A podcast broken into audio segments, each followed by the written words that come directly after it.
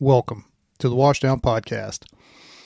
And today's episode, we have special guest Dr. Saz Madison.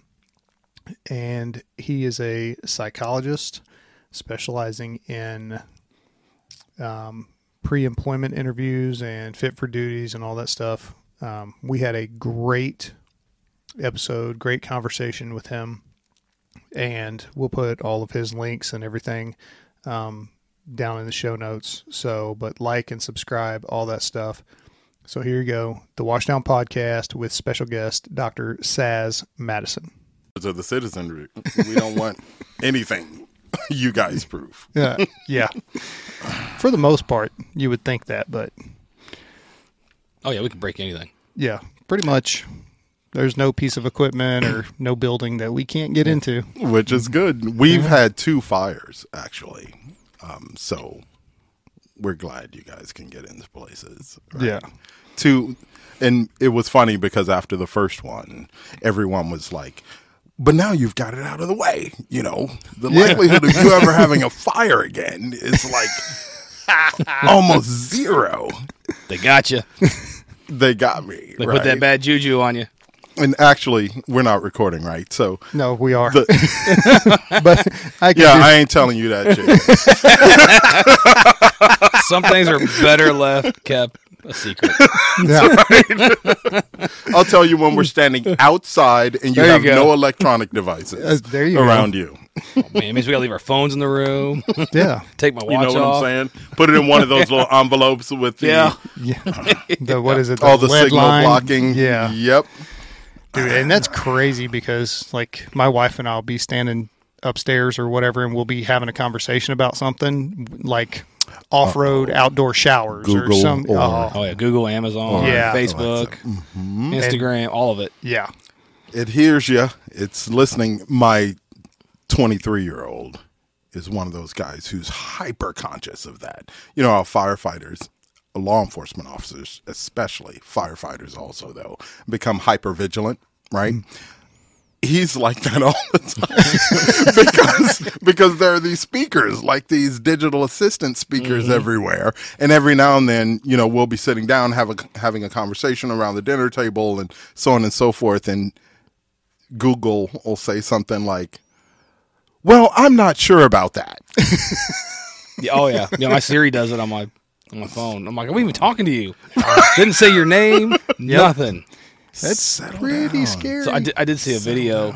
These people, so they recorded on one phone, and they had the other phone off, and they don't own a cat, but they were talking about cat litter and cat food for like five minutes. Advertisements. Turned the phone on, and I think it was her phone, and all of a sudden it had a bunch of advertisements for kitty litter and litter boxes and food. It's like, come on, man. It's a thing. yeah. Gonna But have we to all be addressed. we all agreed to it whenever we buy the phone or the product We did. because none of us none of us read terms of, of agreement. Well, yeah, but if you don't sign that term, then you, Then you can't, can't use anything. Yeah, you Right. can't use a cell phone. You can't. South Park had it right. Did you ever see that episode Oh, with the with Apple, and the Yeah. terms of agreement? Basically, that so Kyle was uh he wanted a new iPad or something, and he clicked agree. He didn't read it.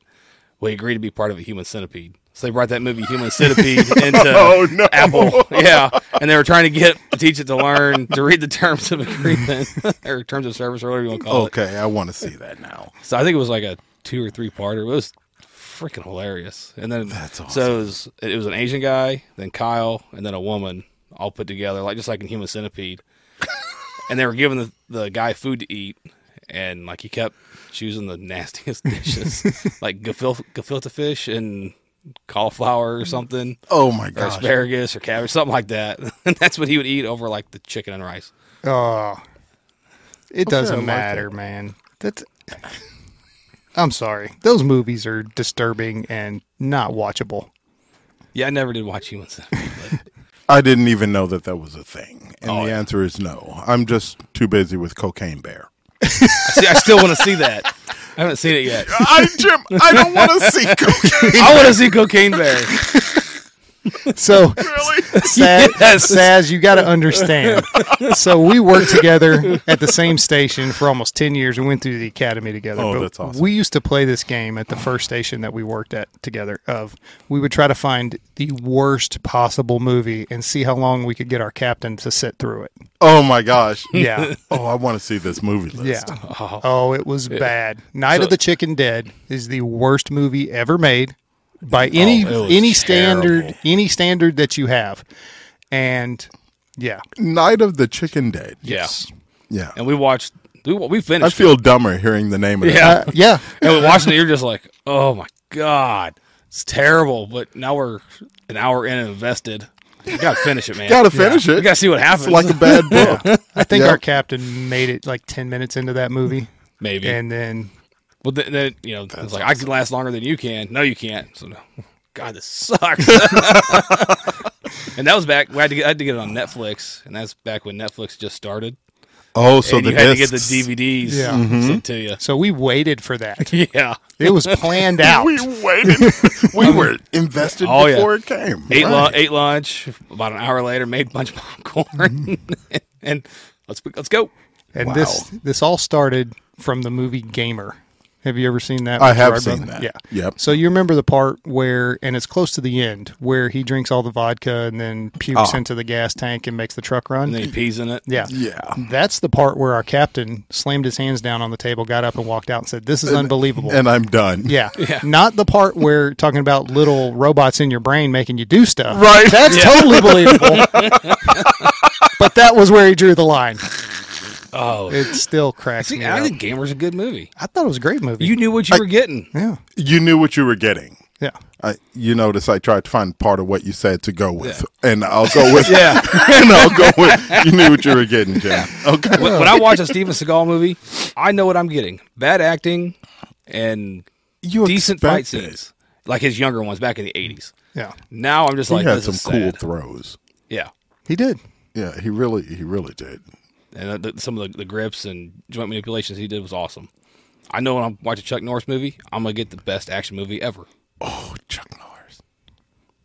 You can't argue that one. No. Um, Yeah, you, That's a straight you- fact. You really can't. Yeah. Uh, Chuck Norris w- would probably hear me and beat me up. Oh yeah, He wouldn't beat me up. It would only take one kick. Yeah. Man's 175 years old and he can still beat everybody. Actually, it's Him and his total gym. It's, it's probably true, and he probably is really 175. I think he, I think he's 85 now. Probably. What was he in? He was in um what is that movie, guys? Which It's one? got Expend- the I know, right? Expendables, Expendables 2. I nicely think? done. Like Yeah. Expendables 2 or Yeah. 3 Yeah. when all of them were in there, Jean-Claude Van Damme and Yeah, all that- that was the second one, And yeah. all those guys and Chuck Norris was there and it's like, well, now whatever the problem is, Yeah, gonna- it's fixed. It's going to be handled. Yeah. And they acknowledged that in the movie. Oh yeah. Yeah. he's the lone wolf. And he made the Chuck Norris jokes. I loved it. Yep. Which really meant they were true because they. Oh, yeah. he Yeah. said them. Well, I mean, the rattle, the it was a cobra. We know it was a rattlesnake. It was that was a true story. So it just had the venom taken out, and it really did bite him. And it really did die three days later. but oh Wait, that's not. yeah, is that he, he, true? told, he, told, he told the story. Whenever they were filming Walker, Texas Ranger, Yeah. and I remember the episode. Yeah. Oh like, yeah. He's out like riding a horse and falls off or something like that, and then this rattlesnake bites him, and then he's like in the show, like kind of wandering around and like trying to find help and all that stuff. right. Well, you know those rattlesnakes they use in the movies, they've all been defanged and devenomed. Ah, that makes sense. Yeah. so That makes So sense. I'm, I'm guessing the defang and the, and the venom thing, and probably an age of the snake, all played a factor in that snake dying. yeah, It and the just fact that it was Chuck Norris. And, yeah, Chuck I mean, Norris yeah. If I bet Chuck Norris, I'd probably die like three minutes later. I was out going to of fear. I'm yeah, sheer intimidation. Yeah, like I don't, I don't want to fight that guy. Even at 85, I think I think he's 83, 85, 88, somewhere in there. He's in his 80s. But look at Yeah. Sylvester Stallone at 80. Yeah, he still looks yeah. great. Well, there's he's got had lots of help with that. Eh, it's still Stallone. You can't knock He's, him. he's totally open about that. Yeah, Oh, yeah. he is, which is great. Arnold, of course, yeah, he's so broken. But wanna- he, I he wanna laughs see his about new it show. now. He's He got a new show, about it. Fubar, on Netflix. Yeah, haven't Yeah, seen I've it. Been, I haven't seen it yet. I've I been wanna- seeing that. But I, Yeah. I watched a like a clip of it, and that had me laughing pretty good. yeah, that looks. His daughter's like a CIA agent. Yeah, he's something. he's like the top CIA agent, and they're retired or something. And now she, then he finds out that she's doing it, and they, now he's got to help her. and neither of them knew yeah, or something. Right? Yeah. That's I mean, basically, it's like it's like True Lies. That's not interesting at all. Yeah. Okay. It's True Lies, a TV show like set 30 years later, and his daughter had her mind wiped after the incident in Key West. Oh, so nothing like True Lies at all, Jim. Well, think about it. In True Lies, what was he? He was a spy that nobody knew about. That Yeah. his wife didn't know about. and then they That's they true. found out when Jamie Lee Curtis and Eliza Dushku got kidnapped. yeah, You're good with actor names. Oh, that's, that's our thing. We go back and forth with it. yeah. Oh we used to sit around at the station and just do movie quotes and see how far we could go. Yeah. Wow. Yeah, without I, I want in on this. And by that, I mean, please. So, I'll just lose. so back back in my, back in our twenties, I used to play a drinking game with celebrity names. So the the first letter of the last name had to be the first letter of the first name of the next celebrity, and if you did a double, oh. Then the person had to drink. If you couldn't think of one, you had to drink. What would you do once they drank so much they died? And we never hit that point. We were twenty. Oh, okay. You can't. You couldn't kill us. We were, we were in our twenties. We were invincible. oh my But it was it was a fun game well, Oh, okay. in our twenties because you know that was twenties. since we've been rambling for like ten minutes now, Saz, welcome to the show. Thank Dr. you very Madison. much. Thank you very much, sir. It's a pleasure to be here. I think that's what I'm supposed to say, right? uh, sure. it's a pleasure to be here. Yeah. Thanks. Man, I like that he lies to you because it's not a pleasure to be here. It's a pleasure to have him Listen. here, but I got to deal with this. I put the hashtag fire Chris Yes, on the hashtag last, fire Chris. and I got no comments. Just, so it, it takes time. Oh, no. You don't, you know, you with oh, a snowball. It, it takes I'll one tell you what- snowflake, and you keep adding to it. I'll tell you what. and then it after starts we- rolling. After we get done with with this podcast, we'll do an Instagram video, and we'll put that on there so everybody knows that it's It's real. that it's real. That it's, It's a legit. thing. Yeah. Yeah. So he jokes that I won't fire him and he can't quit. Oh, right. So Yeah. you're just here in I'm, perpetuity. I'm stuck. Yep. No matter what I do, Yep. I can't get fired. I'm unfireable from this podcast. Yeah. It's like he's a union or something. You're a fixture. Yeah. Yeah. I'm a staple now. There you go. I'd rather, fixtures are at least more complex than a staple. what a simple tool. That's right. Simple is the best. You're It's more than a staple, dude. It's so effective. why, why try and fi- oh. why try and make it better if it works perfect already? Right, right. There's that. Oh my goodness. Simplicity at its, at its best, right here. Well, Saz, why don't you tell us a little bit about yourself and what you do? Okay, I sure will. So, right now, because my life has had a number of iterations, right? Uh, I've been me in all of them.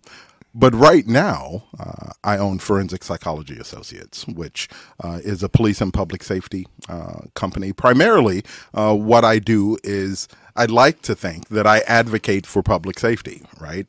For my fire agencies and for my police agencies. And I also have four federal agencies. So, for about 50 agencies in the region, uh, I provide pre employment evaluations, fitness for duty evaluations, uh, promotions evaluations, but I also do safeguards and management referred counseling and so on and so forth.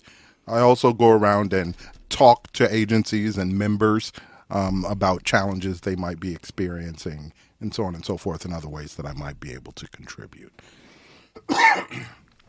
Before I was in academia, so for 12 years, I taught at a private uh, university here in the city. And it's interesting because um, my area of specialty in graduate school in my PhD program uh, was in treatment, it was anxiety disorders, right? And my area of specialty in research was I developed a measure of interpersonal problem solving.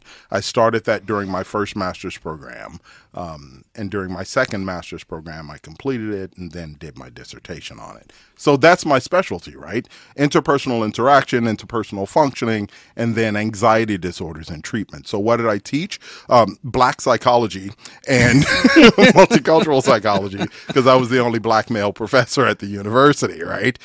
Um, so I'm sorry, is that confusing? Ma- It makes perfect sense if you don't think about it too hard.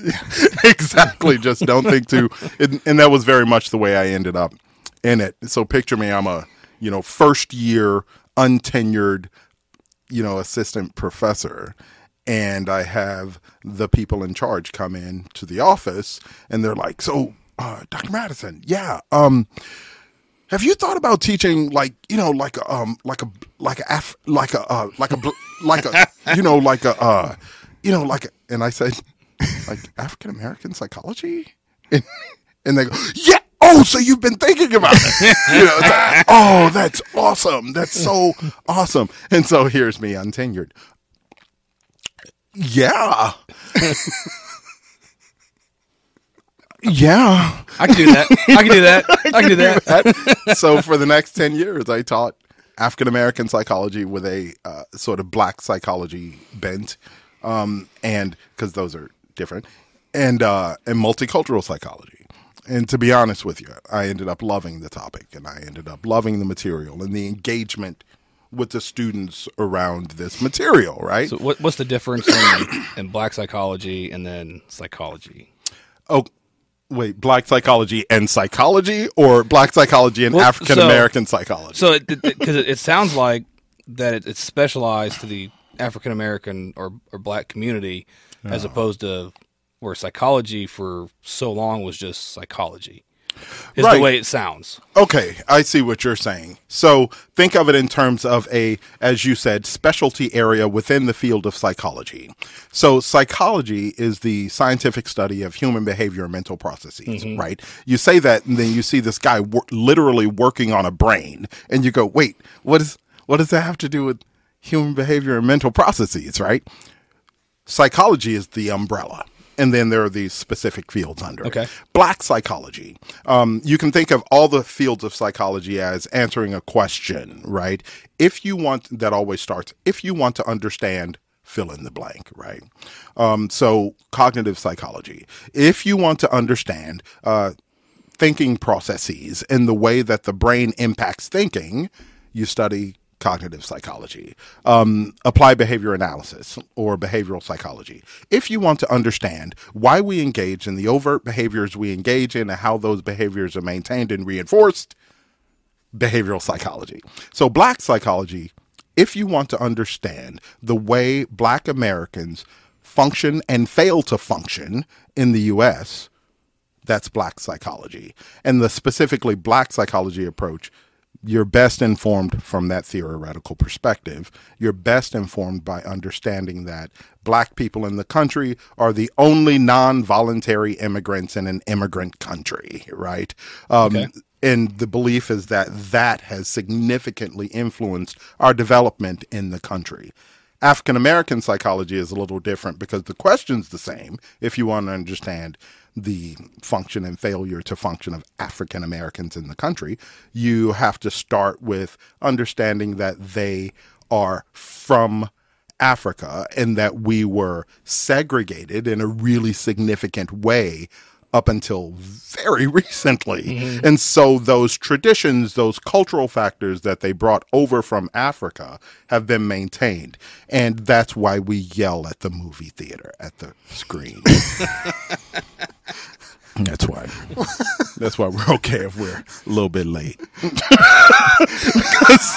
know what I'm saying? Uh, African Americans' perspective on time I've is very different from the Euro, ever. Eurocentric perspective. Oh, I, I love lying too. You mentioned that earlier. Okay. I, don't- I don't lie. I might stretch the truth a little bit, but I, I don't tell an outright lie. Yes, sir. Yes, sir. From a certain point of view, Yeah.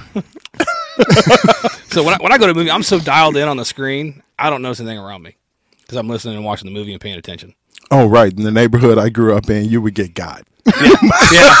you want you want to pay a little attention. You want to be a little little self aware, fair. bro. That's Uh, fair. but yes, sir. That's why I sit in the back at the Yeah. movies. So everything is in front of me. You, you ever see the movie Euro Trip? Right. Oh my gosh, I know I did a long The, time. it's got the song Scotty doesn't know in it. Oh right. Oh, so, oh my gosh. So the, the really guy's name's good. Froman. He has a guide for traveling Europe and all that. And he's got the little thing that goes around his waist. That's what I wear in the theater. Everything's packed right here on my chest. and I sit like this with my hands. that way I can't get got. can't get got then.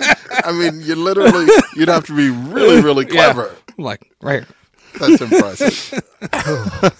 So how did you go, or what made you make the decision from going from academia into, I guess we could call it out into the field, and Yeah, then in focusing, yeah, and focusing with.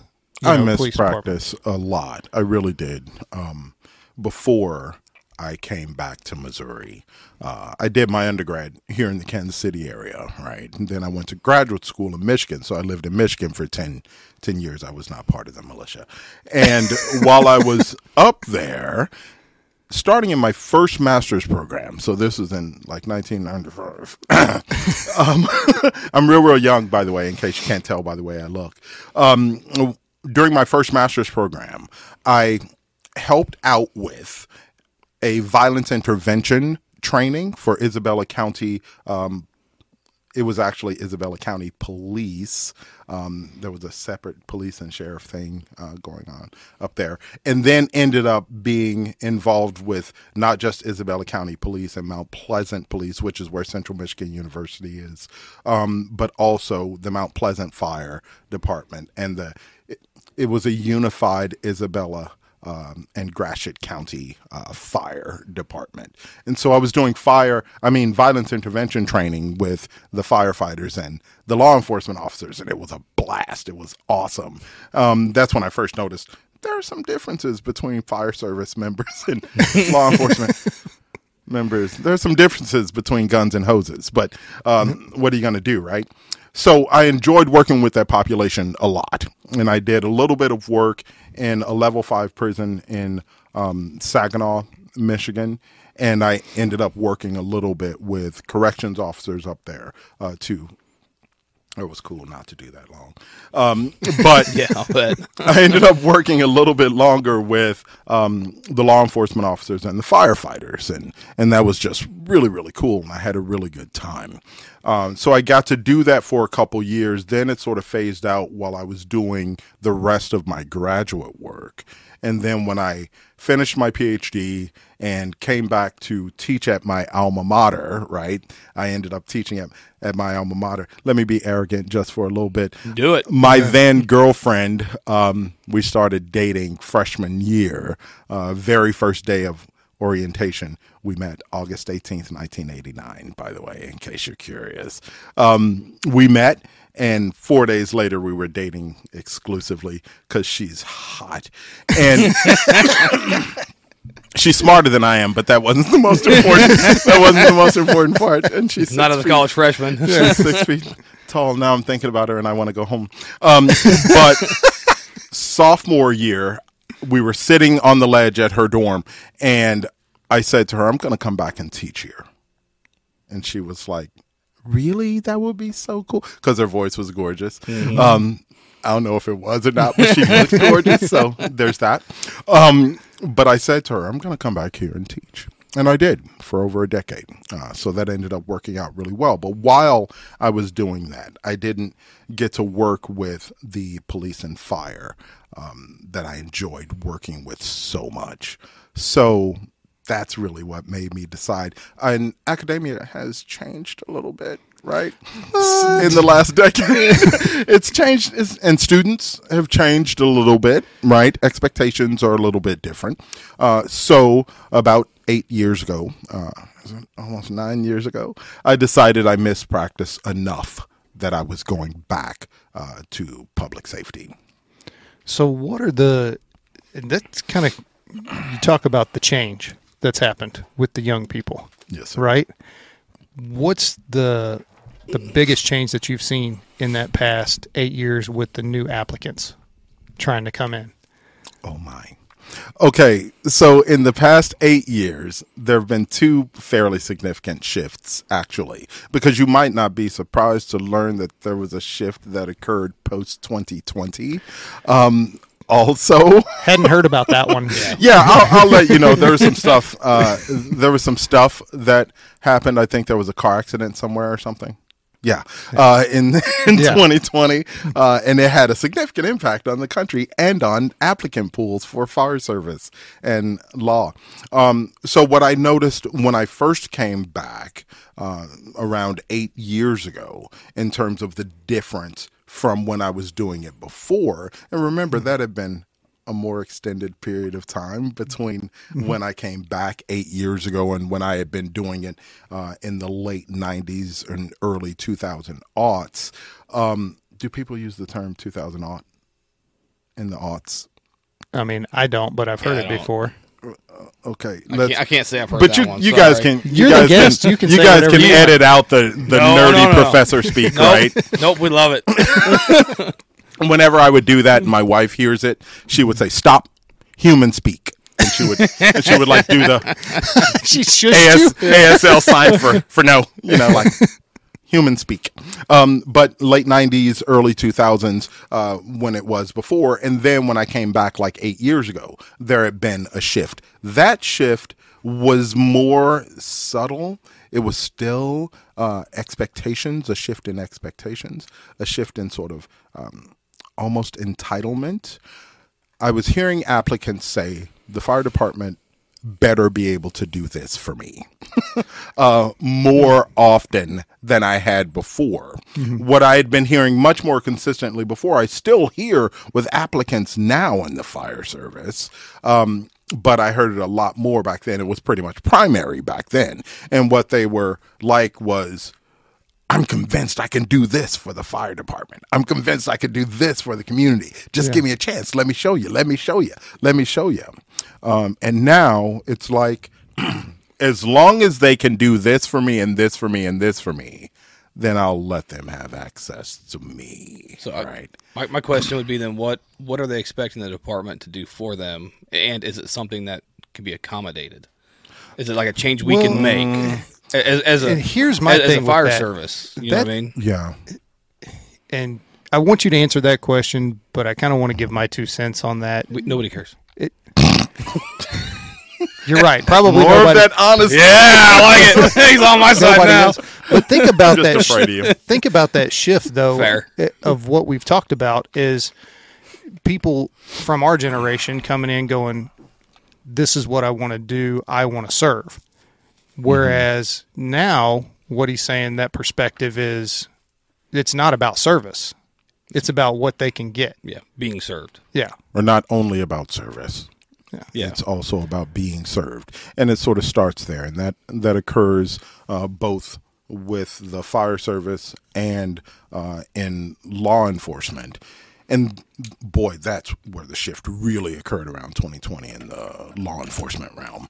Um, But to answer that question, uh, first of all, I I think it was a really really good question, and you know how people say that sometimes to give themselves times Absolutely. to think of a. que- That's not why I'm saying it. I'm saying it this time because it was a really good question. It ended up leading me to thinking about a lot of different things, and I think my thoughts started out with, yeah, I'm not convinced necessarily that the expectations that they're having as they come in are realistic, helpful, useful, or functional in real ways because most of them who are coming in with those expectations don't really understand the fire service yet. Mm-hmm. They think they understand the fire service and so they have expectations that often don't really apply appropriately if they're entering the fire service to increase to increase the likelihood that the fire service will be able to serve the community in a more effective manner right? If that is their goal for entering and that they want to be a part of that. Um, my 17 year old is the first of our four kids to um, his plan is to do fire service and do fire science in college and so on and so forth because you know they're going to college right um, um, his plan is to do fire service um, fire science and he's like dad when you think about like this is gonna sound cliche, but when you think about heroes, you know, that's like for real. Like they they're heroes, like for real. And I was like, um, okay, talk to me about that, son. What does that mean? I've met some firefighters who look, bruh. You know, and, uh, and he was like, Yeah.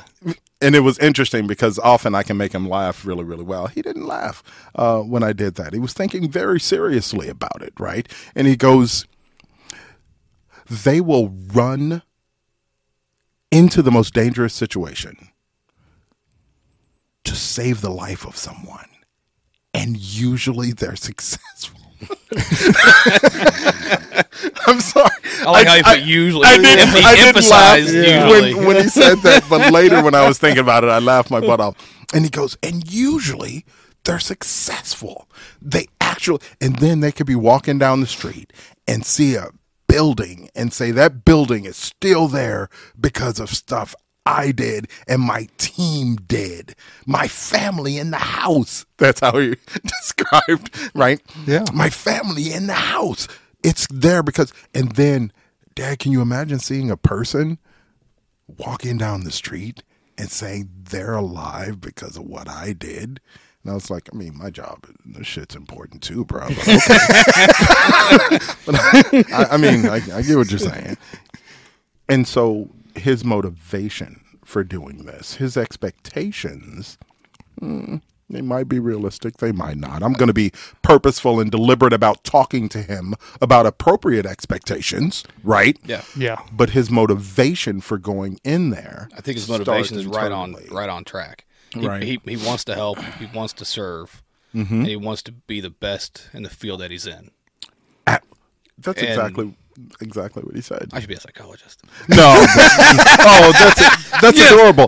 I should be a psychologist because my friends always like to tell me Yeah. what their problems are. They're like, "You're so good at it." I'm like, "No, I'm really not. I'm just a jerk." And I told you the truth. You want to be a therapist, I don't wanna- psychologist. I don't wanna do that We're either. like number people. We're just math. I don't know, I'm pretty good at math. Too. Yeah. oh, maybe you would make an excellent psychologist. I don't want to do all the schooling. I'm lazy. Oh God, we won't. says the guy with. Do you have a master's yet? Or I'm you- working on it. Almost. I got, All right. I got Do two bachelor's thing, degrees, and All I'm working on a master's. What are you working on a master's in? It's uh, fire service leadership and public administration. Ah, you. That's because you're going to be admin. It, ho- I hope at some point, All right. but okay. my brother also works for a very large government organization, Okay. and I know we talked. We've talked about. it. One of the alphabet soup. No, no, it's not in the alphabet soup. We'll, I'll, tell you, I'll tell you later. Okay. it's very big in the local area, okay. but uh, they they'll if you have a master's degree, you're pretty much guaranteed a job. So if I, God forbid, that's a something that's a stringent vetting process. Yeah. Yeah. Well, it's it's more than just a he master's missed that. degree. Yeah. Okay. I heard it. I heard it. I chose to ignore it. No, I mean, there's a lot more to it. I mean, there's a. It, t- it took him a long time to get hired, and he's gonna. Right. He's working on his. He's gonna start working on his master's here in a few months. Okay. But I mean, 20, 25 years in the fire service or law enforcement or military. Mm-hmm. There's so many sections that this company is involved in Okay. that you had that, and then a master's degree, and of course you got to interview well, which I haven't interviewed. Yeah. I Long think, time. I think you'll be fine, sir. I got. To But I, I'm just Nah, saying, you you know, interviewed two years ago that's true. I did. because that's how we do our promotional process. I was going to say, did you That's true, promote yeah. two years ago? Yeah, I got. Yeah, we took the test two years ago. A little over, yeah. but Right. I, I guess you're right. I, that's fair. But I'm also Did trying you to forget? We're gonna did mark you that forget down. the interview, or did you forget that you were the same? I, I, will- I will fail on my interviews from old school. I Okay, just kind of black out. And what happened? What I say? you had been playing that drinking game. Maybe Forgot you weren't in your twenties. that, that does happen. Not anymore. It doesn't happen as much anymore. So, all right, let's rein this back in because I Right, have, I have right. a question. So, whenever your son talks about he wants to be a firefighter and everything, and you're trying to temper those expectations, Mm-hmm. you know, like how much are you sharing with him? Because obviously, you have a, a different level of insight, and you get to see the after effects of when we didn't save that person. Absolutely. You know, Um, wow, what a excellent point, Jeremy. So I talked to him about everything, right? So one of the points I make often when I'm um, talking with members of the fire service who have been having a hard time, for example, one of the things, and this is a challenge in the uh, fire service culture, it's a challenge in the law enforcement culture. Um, people will often say to me, uh, even when I'm doing pre employment evaluations, this person wants to be a firefighter, right? And I'll ask them about personality characteristics that they believe will help them be a stellar law, law enforcement officer or a stellar member of the fire service, right? And they'll go, I'm really great at leaving what I do at work at work. And then at home, you know, it's like I'm a completely different person. And Wrong. typically I'll say, Oh, um, I've had very few candidates who have a brain they use at work and then a different one they put in when they get home. Ha ha. You know, type of thing. And typically they'll look at me like this. Right? because, of course, there's no way that you can leave what happens at work at work um, and what happens at home at home. But people are convinced that that's the way to do it and be healthy. And one of the sort of adverse effect of that, unfortunate effect of that is they also espouse the idea you don't talk to your spouse or your partner or your significant other about what you experience at work. You don't want them to worry. You don't want, I mean, it's just too much, right? Um, you protect them like you go out and protect the community. You protect them from that. You insulate them from that. And the whole time I'm hearing that, I'm like, oh crap, right? You're This already is- set up for failure. you are absolutely set up for failure. So, does that mean that I go home and I say, this is the amount in terms of volume of viscera that I saw today, right? This is the number of exposed brains and burned bodies that I that I encountered. This is the number of times I tried to save a life and was unsuccessful today. Actually, that one you might um, actually mention. But what do we do? We go home and we talk about our experience. What does that look like? What does that sound like? If I'm at work and I experience something that's really hard and I end up really sad, right? That's what my spouse wants to know. My wife doesn't want to know the details about where the sadness came from. She wants to know that I'm thinking about this and that it affected me. That'll also inform her, help her understand a little bit. Oh, this is what's going on with him, right? I'm feeling really sad. I'm feeling really upset. I'm feeling really, or something happened with admin at work and I'm so pissed off. And I go home, but I'm insulating my wife from my pissed off. Don't Yeah. worry, It- right? Yeah. And Insulating like mm-hmm. I'll be in, I'll be in the paper. garage. Yeah. exactly. Not insulating, but isolating. That was Yeah. that was some clever stuff, man. That was really good. Guilty of it. 100% guilty. I think often we are. Um, we will isolate, but hopefully we're doing it in a way that facilitates the relationship. Let's say I typically uh, am going to recognize that I have crap going on that's going to impact the way I interact with my spouse or significant other or my partner, right? And I have it going on so much that it would probably be a good idea for me to step away a minute, knowing that I'm going to come back and engage this with her. Then that's cool. Right? That's actually perfectly fine. It's like the old idea of stopping count to 10, which Yeah. for decades, you know, that's all we said do. Like that would be en- enough, right? And I'm I mean- sitting here thinking of 10 reasons she's pissing me off. so, on, so on and so forth, when really it was what happened at work. So instead, what I do is I go home and I say, honey, look, oh my God, I'm so pissed off today at work and I'm still feeling pissed off and I hate this, you know. That's all it takes. And I'm sharing everything she wants to know because what she wants to know is how I'm doing. You get what I'm saying? Mm-hmm. She wants to know what's going on with me. And as for the don't want her to worry part or don't want him to worry part, man, the stuff they'll imagine if you're not Yeah. open and honest with them, They're, they're going to worry anyway. they're gonna, and it'll often be worse even than what you're what you're going through. And even when you take a shower, you come home, you still smell like smoke. Right, So they No matter they, what. they know. Yeah. and all your stuff. Yeah. Yeah. You know, Yeah. My wife, you know, she kind of equates it to Mad Libs. They're going to fill in the blanks. they're gonna fill Yeah. in the blanks, man. I mean, they definitely are. Yeah. So leave as few blanks as possible. I like to manipulate my wife, so I leave no blanks. yeah, she doesn't get to contribute. Keep that thumb on her. That man, so much. She's taller than I am. She's smarter than I am. She's cooler than I am. I can't let her have any control. I'd be screwed. One one of these days she'll realize and be like, I could do better.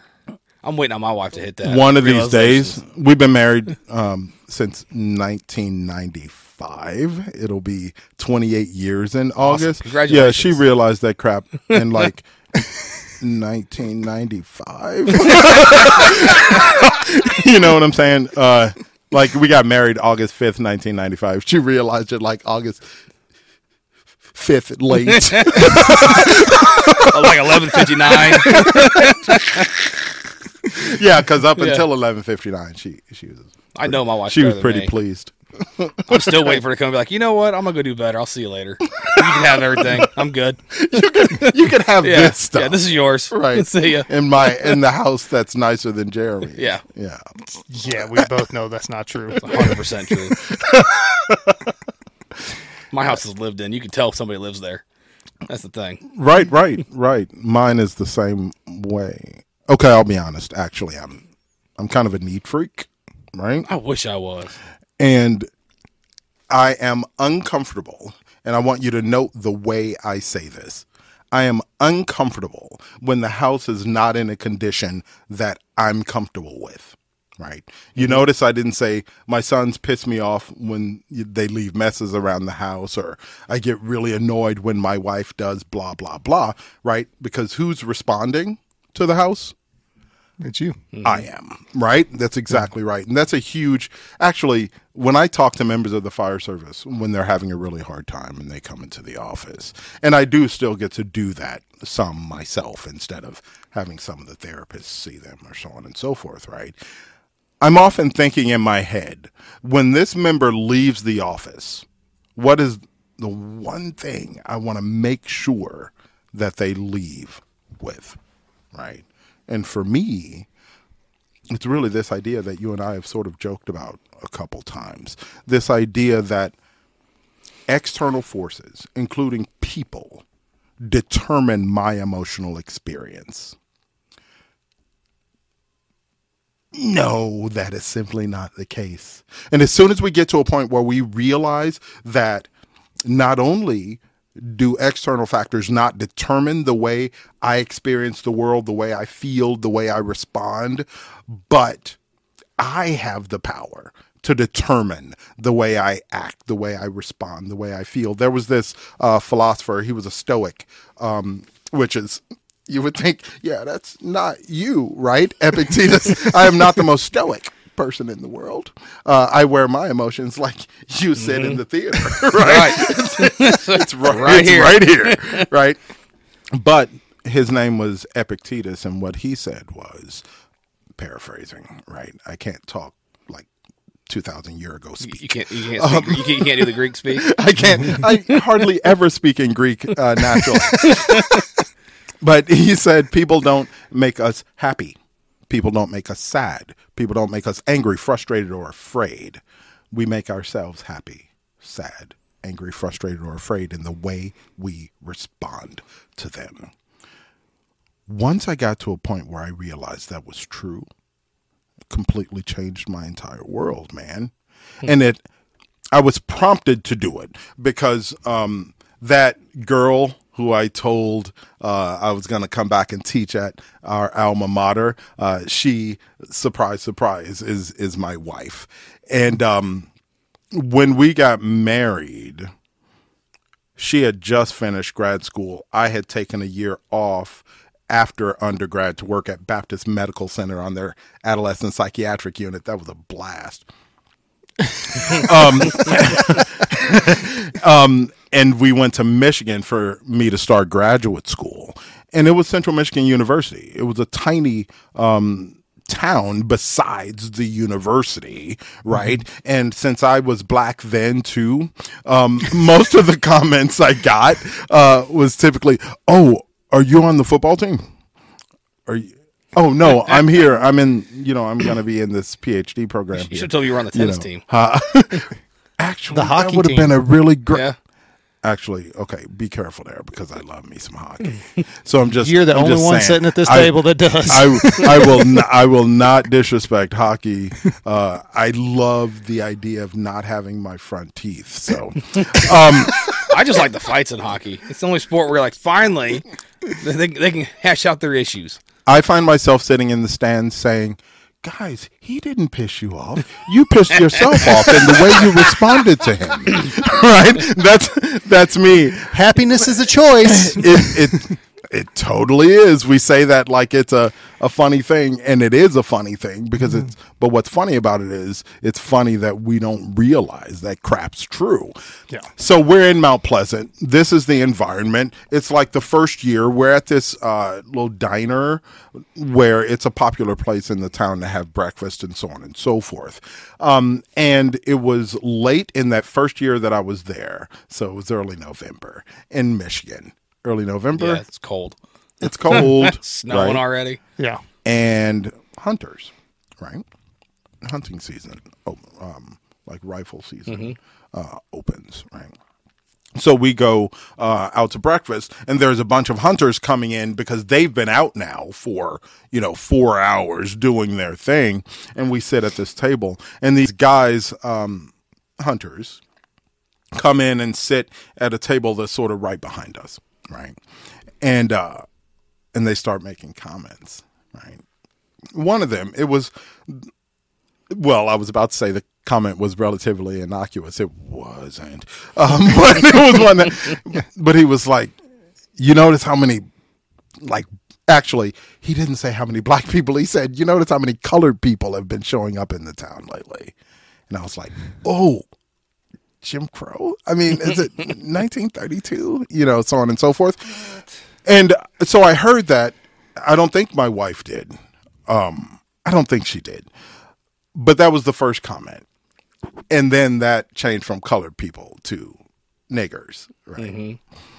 And then it got louder, right? The comments. And my wife, I look over and she's, she ain't no joke, by the way. Um, and she's looking angry and she's looking frustrated and You start stretching. type of thing. exactly, right? Like, gonna happen. getting- Here we go. She's getting stuff out, Yeah. getting ready, right? Um, and I'm like, okay, it does look like she's gonna say something or whatever. We have to. We've got to go. How am I feeling at this point? I'm terrified, super sad, super hurt. I think if I dug down a little bit beneath the fear and the anxiety and the worry and the disappointment, I think there was some anger too. The anger came later. I was too afraid and uncomfortable to be mm-hmm. angry at that point. But my wife's like, no, we don't need to. I'm like, hey, let's go. Right.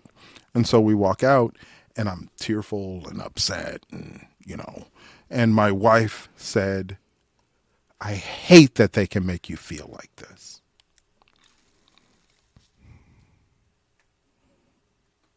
What? Oh my God. Right. And that was the first time I thought about it in a real and practical way. Right. Did I just make it so that they can make me feel some way? Right. Because if I am giving them the responsibility for my emotional experience, Jesus, what a bad choice, right? What a poor choice for me to give them that power.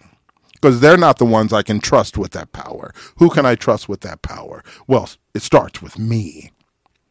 So what was I what was I sort of coming to realize at that point? It took me a while to really develop my understanding of what was going on there, but what I came to realize was I talked to me about that experience while it's going on and I talked to me about it after it was going on. This is people say, "Oh, you talk to yourself?" and I'm like, "If you don't, that means you're not thinking, and there is some evidence that you might not think. but Why are you using the left hand towards me? never trust the left hand. Never trust the left hand. It's always the right. It's always the right. You want to pay attention to. Perfect. this is what we do. Our thinking is us talking to us. And so when we're doing that and we say stuff to ourselves that's bull, right? We say things to ourselves that aren't true, that are maladaptive, dysfunctional, unhelpful, right? It's going to have a direct impact on the way we feel, the way we function, and the way we respond to our world. And as soon as I realized, oh my God, dude, the way I talk to me, not only has an impact on the way I feel, function, and the way I respond, but it goes a long way in determining the way I feel, the way I function, the way I respond to my world.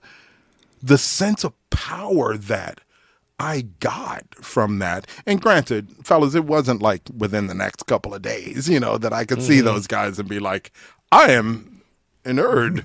You know, I am Yeah. immune to your right. Um, but this is what developed over time this idea that people can't piss me off. Can I get pissed off? Sure. Pissed off is mine if I'm pissed off. But you can't determine that I'm going to be pissed, right? Why? Because like I I would be teaching in class and I would say this to students and and see the guys in the back. I could piss you off.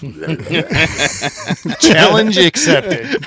I know, and it's it's always funny uh, too because especially college athletes, um, they've got like workout strength and you know athlete strength, and, and I'm like, you haven't developed your man strength yet. You're 20 years old.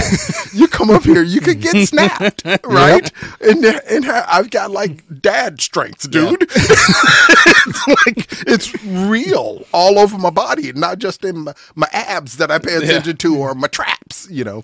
But anyway, uh, 20 so years of pissed off rage in this hand. You really want that? especially the right hand, Yeah. right? Watch the right hand. Um, so th- I would give these, I would say these um, things in class, and I would often have guys uh, who would be like, uh, you know, you can get. And I go, okay, give me an example of how you might piss me off. And I swear, guys, at least once every semester, you'd have the same guy who looked pretty much. I, I wonder if it was the same guy, but he looked exactly like the other guys. Just picture, uh, like college soccer player. It's him. He's like, I go, give me an example of how you could piss me off, right? And almost invariably, you have that guy go, I could come up and punch you in the face. and I go, and that would piss me off. And he's like, Oh, I know it would piss you off, right? And I go, Okay, so here I am, um, an untenured assistant professor, only black professor at the university, right? I'm standing in class and a student comes up and punches me in the face. What's going through my head?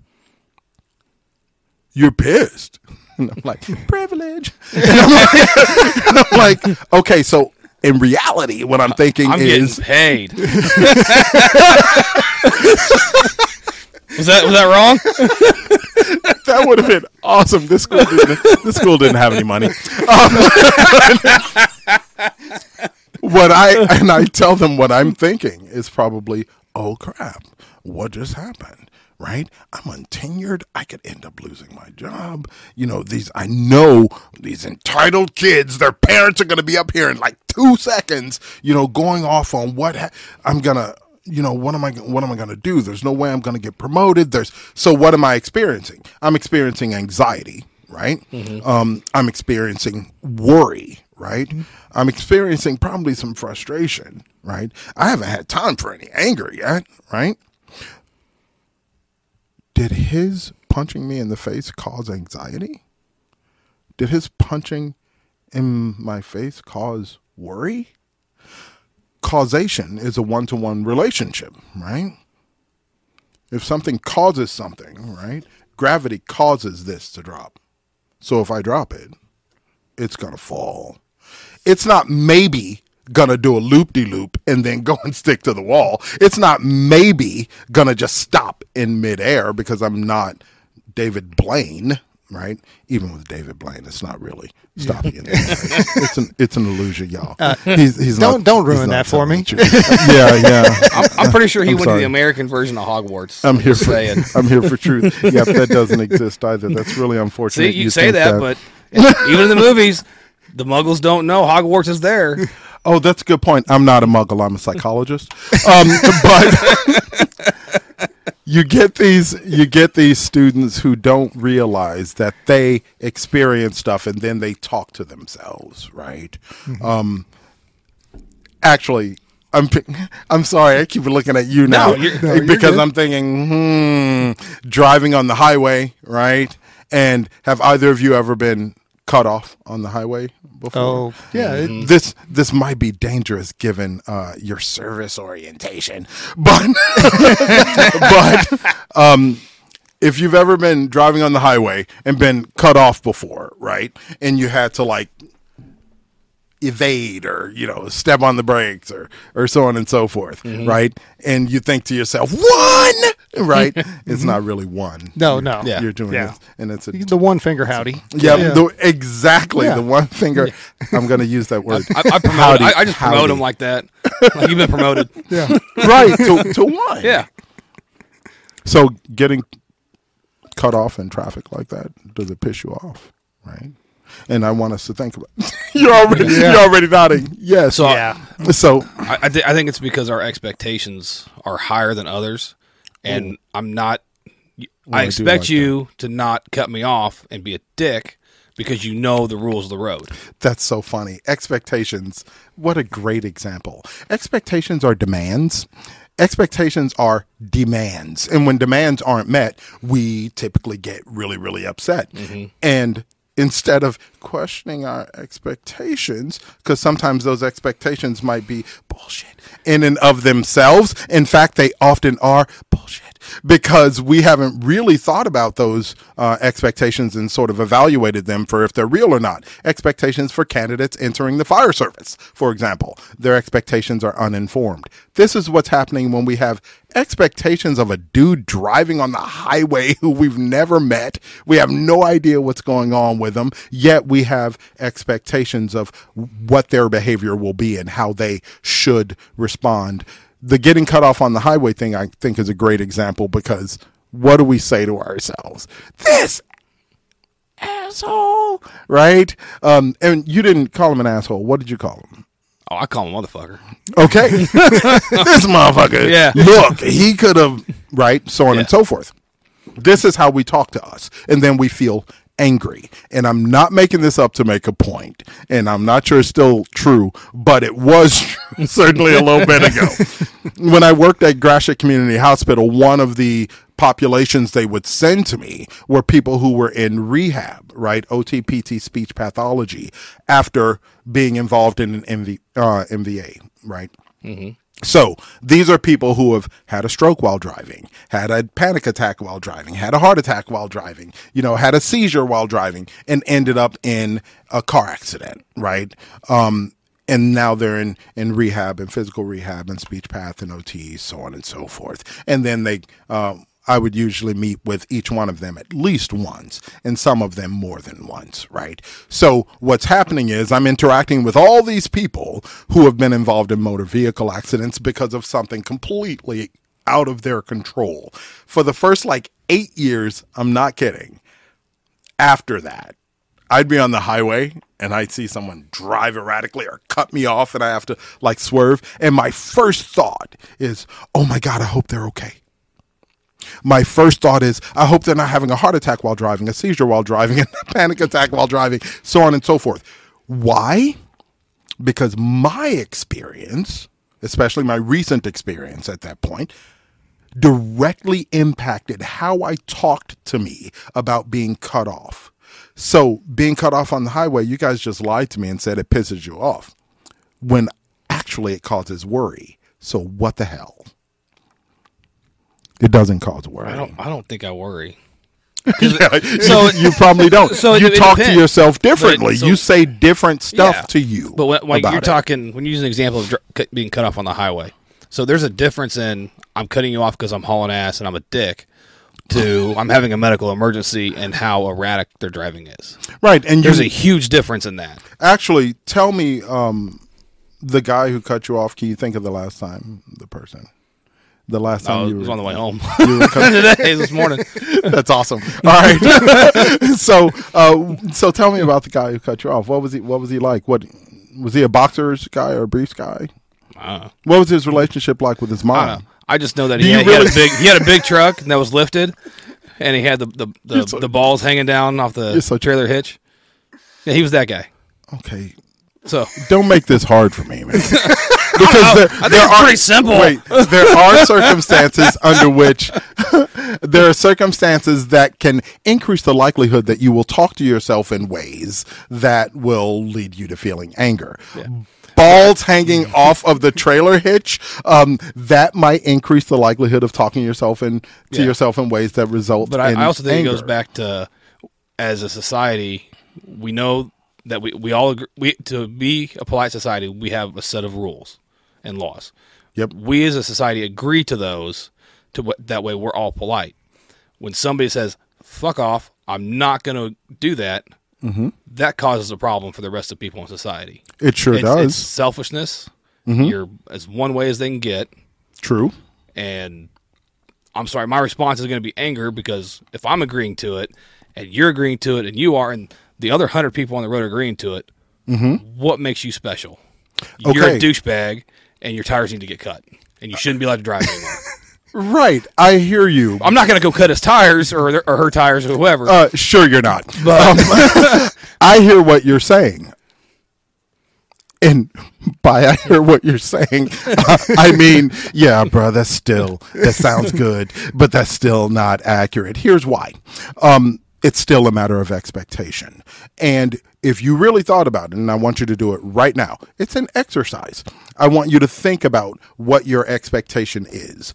Are there people, and this is a separate question, are there people in the world who make bad choices? oh, absolutely. Are there people in the world who do? Uh, you called him a dick. Um, do, I don't really like that because it feels kind of anti-man. Dicks are cool, uh, but um, are there people in the world who act like dicks? Oh, absolutely. Okay, so you expect everyone to not act like a dick, even though you know there are dicks in the world. I expect people to Help- act with respect. Help me understand that. So you expect even the people who are dicks to act like not dicks. Absolutely. And that makes sense to you. I, I will say to you, So- I so will wait, I will say to you, I sometimes expect a duck, right? To do my typing for me during interviews. that's- Nonetheless, different. my expectation may not be met. This is what I mean by expectations. I expect something, and when I think it through, my expectations are going to be consistent with what I recognize as reality. I recognize in reality there are sucky people out there, right? And there are going to be sucky people on the road sometimes. So when I see a person acting in a sucky way, I can acknowledge that's a sucky way to act. You're acting like a dick, okay? That's my expect consistent with my expectation. Some people are going to act like dicks. So I'm not shocked by it when I see it. I also expect most people because I actually am a romantic. I mentioned stoicism earlier, but philosophically, honestly, I believe man in the state of nature is good, right? And I'm a romantic. I'm a functional utilitarian romantic, but I'm a romantic. So I believe the majority of us out there are really cool people, really, really good people. And the people driving on the road, the majority of them are really cool people, really good people. But I also recognize there are, to use your vernacular, dicks on the road, mm-hmm. right? So when I see someone acting like that, it doesn't shock me. So the way I talk to me about it is not upsetting, it's not frustrating because it's consistent with my expectations. So I might say to myself, God, dude, it sucks that that guy's acting like that. I can handle sucks. Sucks is different from I am pissed off. Pissed off is going to affect me. It's going to affect how I drive. It's going to affect how I respond to mm-hmm. stimuli in the environment. It's going to affect, we established earlier, how I respond when I go home, right? But acknowledging that's that guy's behavior sucks, right? That's consistent with my expectation though, because I know there are people out there who act like dicks. This is all about me and how I talk to me. If I allow me to talk me into feeling in ways that aren't cool, aren't helpful, aren't functional, then I can only hold me responsible for that. I can't point to the guy with the dangly balls on his trailer hitch and say, he pissed me off. In fact, next time you see that guy and he cuts you off, I want you to ask yourself, he's totally not going to do it. Nope. would Dr. Would Dr. Saz be pissed off right now? Could this piss Dr. Saz off? Right now, don't ask yourself, No. might Dr. Saz get pissed off? Because he might, right? yeah. But it's not going to be contingent upon what dude does. It's going to be contingent upon how I talk to So, me. so ba- basically, it's not that guy pissing you off. It's that you're when you get mad, it's because your expectations weren't met. Um, absolutely, that's one of the reasons. There can be loads, but yeah, that's a. Ma- it sounded like that was what was going Yeah. on Yeah. with you, and I say it sounds like that because you told sound like us I have- explicitly. That's Yeah. what. It, Yeah. that's what it was. Well, and Well, you I know, mean- that's the that's the problem that I have with uh, a certain individual that's all over social media and how they mm-hmm. are super hardcore and super hard charger mm-hmm. about stuff, and but it's constant negative self talk, and it's like okay, if you have to go to that place to motivate yourself, yeah. what what's Ooh, the what a great example. yeah, what's the positive benefit to that if you're always just being miserable? Oh, this is so we were talking about my youngest at home now. He's 17 about to start his senior year. Interested in fire service. He's track and field guy. Phenomenal. Um, and he was talking about how a lot of the guys on the team have been encouraging him to sort of basically talk crap about himself because it'll motivate you to achieve. And he was like, Dad, I'm 17 and that sounds cool, but it seems something's wrong with it. Can we talk about this a little bit? You know, because he's also smarter than me, like his mom. He came from mom's loins. Um, and so we have a conversation about this, that exact thing, that idea that I'm motivated by anxiety. So I put everything off until the very end. Then I function at a really high level and get everything done. Or I'm really pissed off and that motivates me to. No, dude, that's just unfortunate ways of approaching things. I love that you said negative self talk. Um, will make one thing clear uh, as I respond to that comment positive and negative. I think sometimes we think about those in useful ways, sometimes in slightly less useful ways. The way I like to think about positive and negative, this will be a shocker as from a scientist, clinical psychologist, but I think about it in terms of a number line, right? Mm-hmm. Those numbers below zero are negative. Whoops, from your perspective, that would be. I have to turn that little number line around in my head. And the positive numbers are on the other side of the zero. At the end of the pos and the positive number line, you know, goes into affinity. Remember, it had the little arrow at the end, mm-hmm. right? At the end of that line is our goals. Whatever we want to accomplish in life, however I want our interactions to be, um, any goal that you might have is at the end of the positive side of that number line. The negative side also has an arrow, right? And it's pointing infinitely away from those goals at the end of the positive side. So for me, negative talk, negative self talk, or negative thinking is anything that moves us away from the goals and down into the negative numbers. So anything that moves me away from my goals is negative. Anything that moves me towards my goal is positive, right? Positive means increased likelihood of goal attainment, right? So if I am saying things to myself that move me forward, right? It's positive. If I say stuff to myself that moves me away from my goals, it's negative. So if I say to myself, God, my breath stinks, right? Is that negative? People go, Oh, don't say such bad things about yourself. And I'm like, No, dude, that's positive because I'm going to be talking to two gentlemen really close to them later, and I have a goal of presenting myself in not just a professional manner, but in a well kempt manner. You know what I'm saying? So, acknowledging that my breath is bad, I get to brush my teeth, thus increasing the likelihood that I can present in a professional manner. So sometimes things we think sounds negative actually results in increased likelihood of goal attainment. So really it's positive. So when I tell people think positively, make positive comments, positive statements. What I'm really saying is a couple things. One, you have the presence of mind to have goals. right? You yeah. have mm-hmm. a goal for when I interact with you guys today, I have a goal. I had a goal when I walked in the door, and that goal was to have positive interactions with you, right? For things to go well. And I also had a goal to have a little bit of fun, right? So mm-hmm. everything that that I do that increases the likelihood that that happens is positive. Anything I do that decreases the likelihood that that happens is negative. So, for example, if while we were walking down the stairs, I turned around and pinched someone and then acted like I didn't, right? Had a big shoe print in his back. Turnabout's fair play. Just do what I've seen uh, all the all the memes that I've seen lately is, uh, you know, the dad coming in and like throwing flour on the floor and then handing the flour bag to the kid. Yeah. And then the mom turning around and going, yeah, yeah, they did it. oh my gosh. Yeah. I'm well, like, that's not cool. that could be positive though. If your if your goal is to sabotage your relationship with both your wife and child at the same time, then well done, Dad. Yeah. What a positive thing to do. And then oh, if mom wasn't if, mad, she just kind of like, oh, it's a kid being a kid. Right.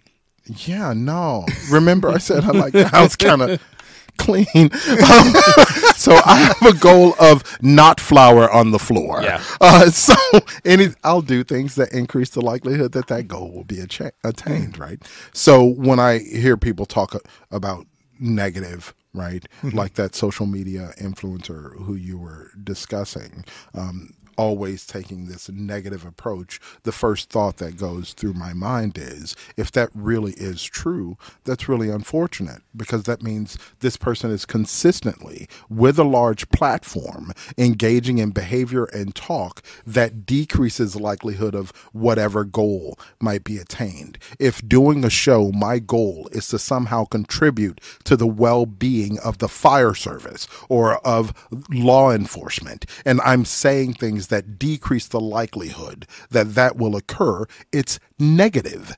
Period. If I'm saying things that increase the likelihood that that will occur, it's positive. A great example, I'm still thinking about you asking about changes that have occurred and yeah. because they really have been significant. And one of them just came to mind also um, because post 2020, um, the two major events that occurred in 2020, including George Floyd, the George Floyd murder, and the COVID pandemic, right? Mm-hmm. Unfortunately, both hyper politicized, right? So both, both of them became and remain. Ooh, I want to hear your responses to this. They became and remain political topics. Absolutely. So we can argue and say, uh, no, the pandemic is a community health concern and the George Floyd incident is a law enforcement, you know, public safety concern. They both became and remain political mm-hmm. topics, right? And so that directly impacted guys, the quality of the candidates that I got, the nature of the candidates in both the fire service and in law enforcement. It was more apparent in the law enforcement candidates because of the nature of the interview, but it was also, and you guys have probably seen it, it was also evident in my fire service candidates. It usually, I ended up, I always have a little section of the interview that has to do with current events, right? Mm-hmm. Give me your thoughts on what's going on in the country right now regarding blah, blah, blah, right? So the masking mandate things, uh-huh. right? and a number of fire services in our region had a lot of struggles with that because they had members who were like, and the answer is no, right? And I'm like, dude, you're a paramedic. You wear a mask because there's blood. You've done that before, you know, or so on and so forth. Or, um, dude, why are you thinking you need to wear a mask? You're in a room by yourself. You know, so on and so forth. But you have people who then polarized on one side or or the other, and we'll have candidates come in, unfortunately, who were staunchly one way or staunchly the other. When that's negative. Why? Because it decreases the likelihood of attaining the goals of the fire service, right? And that is to provide service and support to our communities while protecting our members, right? So I had a candidate at one point, and uh, guys, I've had some things occur in interviews before, but um, this was a first, and it only happened one time. Think about the nature of the interviews. So, you know, I'm not going to be challenged directly often in the context of an interview. So, this person says to me, I think the sort of current event, and this was uh, law enforcement.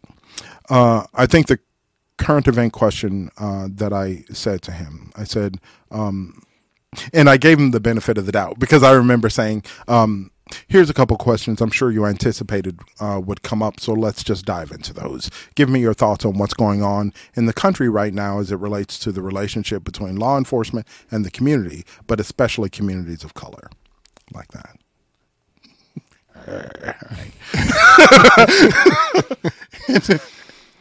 and he goes,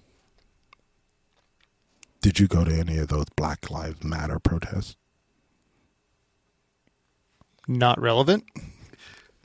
Super relevant for the police psychologist, right? Because it's giving Yeah. me insight into the way that he approaches things and the Yeah. way that he thinks about things, right?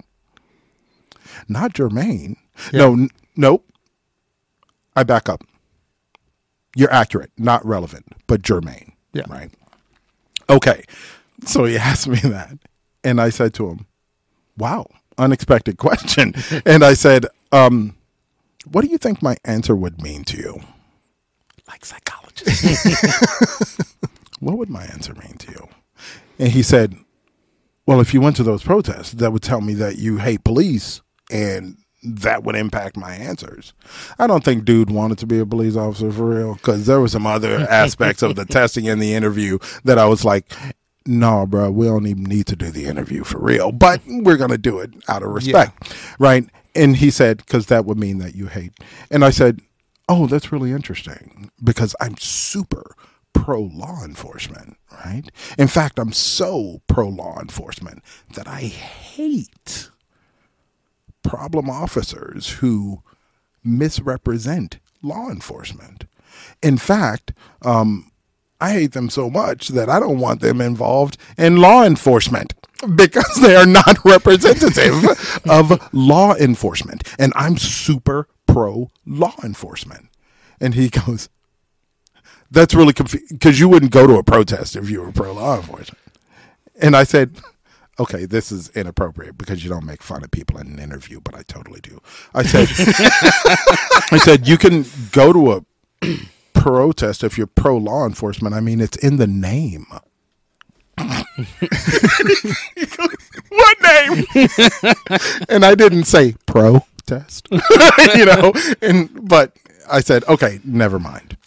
We talked about some other things, but that idea uh, was interesting to me, and I had heard it loads of times outside um, because I do know some super pro law enforcement people who in, who participated in the protests, and they were like, "We are protesting problem officers." These are people who are aware that problem officers, and this is the case nationally, right? If you collapse across size of agency, whether it's a rural agency or a suburban agency or an urban uh, agency, so on and so forth, collapse across those variables. Problem officers make up, on average, between four and five percent of the average agency. Right. By the way, interestingly enough, in the fire service, it's the same percentage as in law enforcement, which I, I would have said we're higher because you know, but whatever. actually problem That's your expectations getting you they again. refer Nicely done, brother. I like I like smart people who can maintain and new information. Um, so you get these people who have very poor expectations is is really what's going on here. But it happens in uh, law enforcement, and it also happens uh, in the fire in the in the fire service. Well, well, you've got me stuck on the expectation thing now. Sorry. Because, no, no, no. I don't want to mess up your point because I think you're making a great point. Yeah. you don't even know what point I'm making. Maybe, maybe not. I don't know. No, that's good. but I saw people both uh, in interviews, of course. Um, they would say things that intimated that, but they wouldn't challenge it directly. Outside of interview context, I, I heard it often f- because in both the fire service and in uh, law enforcement, problem officers, referred to in the literature as problem members in the fire service, uh, make up on average between 4 and 5% of the average agency they're identified as problem officers and problem members because they account for more than 93% of civil complaints, civil liability, and civil lawsuits. So you have about four and a half percent of officers and members out there accounting for more than 92% of civil complaints, civil liability, and civil lawsuits. So this person who is pro law enforcement involved in a protest and they're out there protesting law enforcement they're out there protesting problem officers. That's their motivation. I'm thinking about a conversation i had with a buddy who ended up getting arrested uh, at a protest. And, and he's a really really good guy. If you guys met him you would not put a foot print on his back because you'd be like, "What a what a sweet guy." I'm I'm gonna let his pinch go. I'm not. I'm not. right. Gonna, I'm not gonna a- kick anybody in the back. a sweet guy. You're going to see it coming. Okay, now I'll give you some myself. You that was well done. Um, but he ended up getting arrested during a protest, and uh, he was, I'll be honest, he was mistreated. It was really unfortunate the way that, because obviously the majority of the officers who um, helped with the protests, even when they became riot like, the vast majority of them, in fact, I'll go out on a limb and say, I don't know, around 95 to 95.5% of them are just phenomenal individuals, Mm-hmm. professionals, members of the community, and members of law enforcement. And then there's about four and a half percent of them who suck, who are that word that you mm-hmm. used earlier related to male genitalia, mm-hmm. right? Because I'm not going to say dick on the recording. You're good. Okay, good. If I need, to, if I tell you, if you need me to say a word, just give me the. Oh, okay. I'll I'll, I'll do that uh, because there are about four and a half percent of those members of law enforcement who are Dicks. Right. And they are the ones who are being responded to when we hear people say, law enforcement is being painted with a broad brush, and everybody, people are focusing on those couple few who are doing stuff. And now as a result, they hate law enforcement. Unfortunately, also, my expectations are realistic, right? I also recognize that at those same protests, are a lot of people who were just like f the police, Mm-hmm. the police. Period. Well, there's people that just want to cause trouble too. One hundred percent. And there There are are always those people there are. want to cause trouble. I was about to say there are always those also. And unfortunately, there it doesn't take very many. Just like problem officers and problem members, it doesn't take very many. You, uh, one of the problem members that I ended up working with. This was about four years ago, five years ago, um, and I care about him. You know, he had developed um, a uh, a habit uh, with Adderall. Uh, he had four different physicians uh, he had developed relationships with. Um, and guys, uh, are you ready for this? He was getting up to 600 milligrams uh, to 700 milligrams of Adderall a day wow. from three different physicians and then there was one that he could he admitted to me that for a minute he could get 900 milligrams a day of adderall but he was convinced that That's he- a lot. that he yes That's a lot. Cocaine is cheaper at that point. That that's a good point Yeah. And Probably more fun. doesn't last as long That's true. If he's got the time release ones, Yeah. unless he was crushing them up and um, which he swore that he wasn't, but he had a he had a couple psychotic breaks, which you know um, is Yeah. want to happen when abusing Adderall to that uh, degree. Um, but working with him, he was a good guy. He was no longer a good member but he was a, a good guy. But it was causing problems for his brothers and sisters, um, of course, in the agency, significant, and causing problems for the community. He was a problem member. It probably cost that agency um, upwards of $800,000 to terminate him. Right. Um, the cost is really significant. In fact, and this is recorded, so I better not just make up numbers. But I think it was twenty uh, late 2020 when the commissioner of police in New York City, New York City Police Department, it's kind of big, you know, Yeah. more some, somewhat. I mean, more than 36,000 sworn officers, more than 19,000 civilian employees. You know, few people. Yeah. Yeah. And one or two work there, and their their budget is substantial. isn't it? Isn't it well over a billion? Um, not quite, but really close, right? I, I thought it. I thought it was over a billion now. Like two point five. something like that. Yep. Okay. So they were spending. Is it 2.5, 2.4? Um, well over a billion, Yeah. dude. Well over two. We'll call it two. We'll just round. We'll round it. we'll round it. exactly. Um, th- what they were spending um, on problem officers uh, was somewhere upwards of like two hundred million dollars.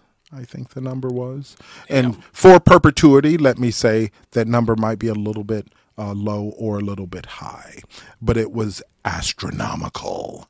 And the response was, "Those are operating costs." What what are we going to do those are you're you're going to have problem officers you're going to have problem members That's true. And there's these are no just- Yeah, you're. you're, you're get, they're gonna get in. there's no you have to selection process that is 100%. minus oh i mean right true So how, so how do you how do you fix it to get closer to how do you, how do you fix it to get closer to 100 percent? And what, what was that term the NASA Funny you should astronaut ask. used? Uh, the normalization of deviancy. Yeah, do you believe that that has occurred oh geez that's a whole new conversation okay before we dig into that we might have to take a pumper pause. crime in Italy, bro. Um, is are there ways to get there? Absolutely. Um, do they also start with expectations? Because you know I'm liking that term Yeah. today. Uh, absolutely. Uh, what is my expectation when I go into the service? All right. Forgive me for getting um, slightly historically political. Right.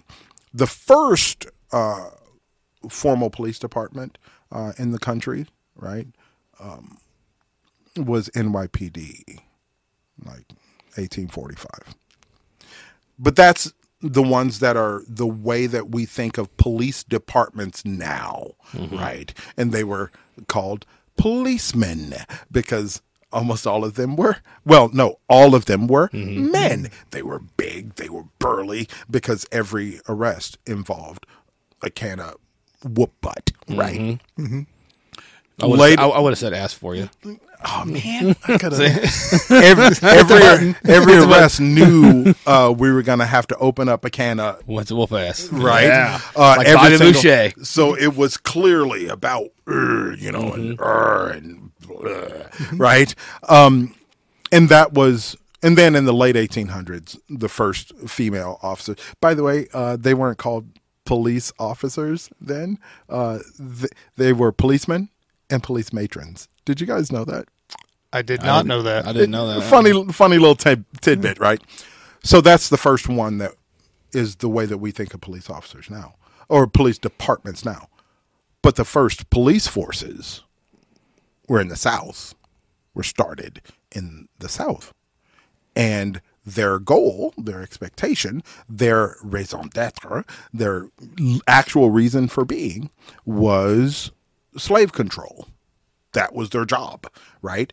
Put down slave rebellions, make sure that slaves aren't trying to get away, make sure that, I mean, protection of property literally was a, a primary uh, aspect of the description. Uh, and what was the property? People. the chattel, right? It was the people. So um, it's true that this is where we where we sort of start, right? Um, so when we have expect, what were their expectations then for for the job? They were kind of unfortunate, right? Those expectations. The expectations now are different. The expectations, appropriate expectations, are that we are going that we have this service orientation, and our job is to serve the community in whatever ways are for the aggrandizement of the community, and that includes promoting safety. That includes kicking down doors, jumping fences, and um, catching bad guys absolutely but it also includes being mentors hmm. setting great examples for the young people who see you in your uniform There's there's a term for that, and it's one I happen to believe in. It's called customer service. You're such a fire service guy Sorry, I'm seriously big on it. How, how hard is it to go, go up and say hi? community i care about people let me get you out of that fire let me restart your heart no that's, that's no this, Ma- Make sure you write down your address before you leave for us. I ain't got no address. uh, and I don't like the term homeless. I like the term unhoused. Okay, so oh no. I'm not really unhoused, um, but I'm I'm not giving you my address. Um, so we I don't expect you to. okay. That was almost well done, except you were making fun of me a little bit. You're making fun of me. Turnabout's fair play. it is, but stop being a. A nice guy. The button did not work. Oh, you, you, hit, What's- you hit the wrong, you hit the wrong What's wrong button. with this? What's wrong with this damn thing? Right. So how do we get to a point where we can get that closer to a hundred? Yeah. Right. Uh, yeah. Sure. We start by managing expectations, but um, my job um, is a pretty important part of that. And unfortunately, we do a really poor job nationally in both fire service and law enforcement of doing my job in an appropriate manner. In fact, a lot of agencies who do my job um, don't do a very good job at all. In fact, if you guys think back a few years, uh, there's been mass shootings in the country before. Right. And uh, do you remember the one in Florida, the gay club? Where uh, that guy wasn't a member of law enforcement, he was a armed security guard. But that meant that he had gone through the vetting process and then had had a psychological pre employment evaluation done. And then he used his service pistol to go in and shoot. What did he kill? Nine people? Or was it like 18? I'm forgetting. I want to say it was in the digits. teens. Yeah, it was Yeah. like, um, and he went in and did that. So, of course, one of the first things, it's like, oh, this person is a member of an armed service. That means he had a psychological pre employment evaluation done. Yes. Yes. So they get a hold of that uh, psychological pre employment evaluation and they contact the psychologist whose name is stamped at the uh, bottom of the uh, approval, right? Um, this person is suitable, right? Uh, this person is approved to move forward. They contacted her and she said, I'm sorry, who? I haven't worked for that agency. I hadn't worked for that agency for six years before this guy had an assessment done. What is my name doing there? You noticed I purposefully and deliberately said the psychologist whose name was stamped, right? Not the psychologist who signed it. And that company does hundreds of them a week, right? She literally had not worked for that agency for six years prior to his evaluation being done. Yet her name was stamped there. We don't know what happened there. We don't know if there was an interview, if there was testing, or so on and so forth. So, how do we get closer to that 100? By establishing a national standard of practice for how we carry out these. What I do at my company, in fact, uh, the name is changing soon from Forensic Psychology Associates to Madison, because I'm arrogant about my mm-hmm. name. Madison SRC. What does the SRC stand for? Scientifically sound, responsible, and culturally conscious assessments. We have to do evaluations that are scientifically sound, based in science. Guys, we've got this massive access to data science now, and we're like, oh, we don't need to use that for, you know, oh, that's fine for designing like Are you sure you don't work for fire aerodynamics department? of a car, you know, or something. We instead, in addition, not instead, we still want to use data science for other shit, but um, we can apply data science to this work and making sure that what I am doing is based in science, right? Then responsible, there are standards that have been identified so far, right? Research that's been done trying to identify variables that increase the likelihood of positive outcomes in law enforcement and fire service the responsible thing to do is to be aware of all of that research and integrate it into the assessments, the evaluations that you do. So we are responsible and we do that, right? And culturally conscious. The fact of the matter is, we are biopsychosocial beings in this country, and we are a country of immigrants and beautifully diverse, right? Beautifully diverse. I might have a person who shares, or two people who share some cultural variables. They're both white, they're both male, and then every other cultural variable is different, right? And then we treat them the same because they're both white males. And it's like, oh, um, you're missing a lot. you know, here's this one guy uh, who is a white male who grew up on the, this was a real example, two interviews back to back. Um, white male grew up on the Upper East Side of Manhattan. Uh, and not Manhattan, Kansas. I don't think Kansas has an Upper East Side. Um, joined, and this is another law enforcement example. Both of them were uh, joined law enforcement um, because he was service oriented. Right? Uh, does not need the money. great, great, great granddad took care of that, Yeah. and he will never need the mo- need the money. And he's, by the way, uh, he's been an officer for a couple years now, and he's fantastic.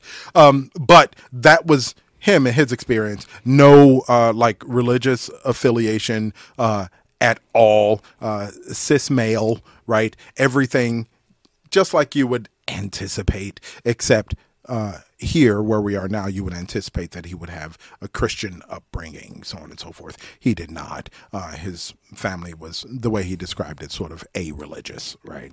Um, so he just didn't pay attention to that, and so on and so. Forth. There were all these things, but you know, um, he also owned a Bentley. He was like, I never drove it, and I'm moving to Kansas City. I'm not even bringing it. You know, Why not? he he doesn't know anything about Kansas City. Um, but gonna need a car here. Yeah. You might not there, but you're gonna need one. I don't one. know if here. I would. I don't oh, know if I he's would got drive more a- than his he's got more than his Bentley. I'm you, sure. do you really want to drive a Bentley? not with these potholes. Yeah. oh, good point, right? But he's from a place with snow. Well, it's neither here nor there. This is his cultural e- experience, right? And then the very next interview, uh, white male uh, from so rural, almost sub-rural uh, Kansas, right? Uh, southeast Kansas. Um, he literally said to me, people say this as a joke, but he said it for real. He said, I had a cow who was my best friend, and we were friends for years and years, but I knew uh, that I was going to eat him at some point. and it was funny. He's a really sweet guy, but he told me that story in response to the question Give me an example of a time you found yourself faced with an ethical dilemma. He's not wrong. I'm like, oh, buddy. I grew up in the country. I understand. Yeah, I, I get, it. Like I hear you, bro. Um, listening to the two of them talk, those two interviews were so diametrically opposed. Amazing candidate from Upper East Side of Manhattan. Amazing candidate from sub-rural Kansas. They had nothing in common except they were both fantastic candidates. They both met those variables that we had identified because we are scientifically sound, and there are 79 variables that I apply a score for, and they both scored wonderfully well, right? Um, all across domains. They were both fantastic, but there were significant differences in the way they responded in the interview. Imagine if I wasn't aware that cultural factors can have a significant impact on outcomes when interacting with members of the community, right? And I happen to grow up like the guy in New York. How would I look at the responses of the guy from rural Kansas? Or say I grew up on a farm in rural Montana, right? And I'm interacting uh, with this gentleman from southeast, southwest Kansas. By the way, I keep saying southeast Kansas. He was uh, from out well south of like Hays and uh, Salina and, and stuff. But anyway, um, imagine if I'm from there and then I'm interacting with this guy from New York and this is the stuff he's talking about and so on and so forth. The cultural uh, differences are so stark, but then people will look and say, oh, two white males, no cultural concerns at all in terms of differences. They're probably identical, right? And then they'll look at me and they'll look at a guy from the neighborhood I grew up in and say, oh, they're probably culturally identical. In fact, they grew up in the same neighborhoods. And the soil we were cultivated in is the same, right? We have grown to be culturally super different. And we both might be awesome, right? And we both might be super unsuitable. Maybe we'd make great bank presidents, but not a good member of the fire service. right? right? So, and I know that this is a long winded response. But We're I used would, to it. We have James here normally. Okay, good. I hate the idea of leaving with the idea that there aren't things that we can do to increase our proximity to that 100%. Because not only are there things, there are things that we have a responsibility to be doing. You see me throw in the R from the mm-hmm. SRC. We have a responsibility to be doing. We have a responsibility to be better than that agency who did his pre employment evaluation in Florida. Right? And if we do these things in ways that are scientifically sound, Just about the money. culturally conscious and responsible, that'll come, right? And our communities will be better off, and so will our agencies. Mm-hmm. I do this advocating for our agencies because our agencies represent care of the community, right? If my fire departments don't have any resources and they have people who are I'm not sure which one he's going. We're going dick. Either- We're going asshole. yeah, right? Either works. Either one. And probably it would be more appropriate for us to say I, I like the people who he's were like, come on, people come who on. You want dick or asshole? Uh, that's an interesting combination. Um, if our agencies have people who are unsuitable for the fire service, that's then we can see immediately that would be detrimental for our agencies. But what that means for the community is also just as direct. That means it's going to be detrimental for our communities, right? So, um, we engage in work that is scientifically sound, culturally conscious, and responsible.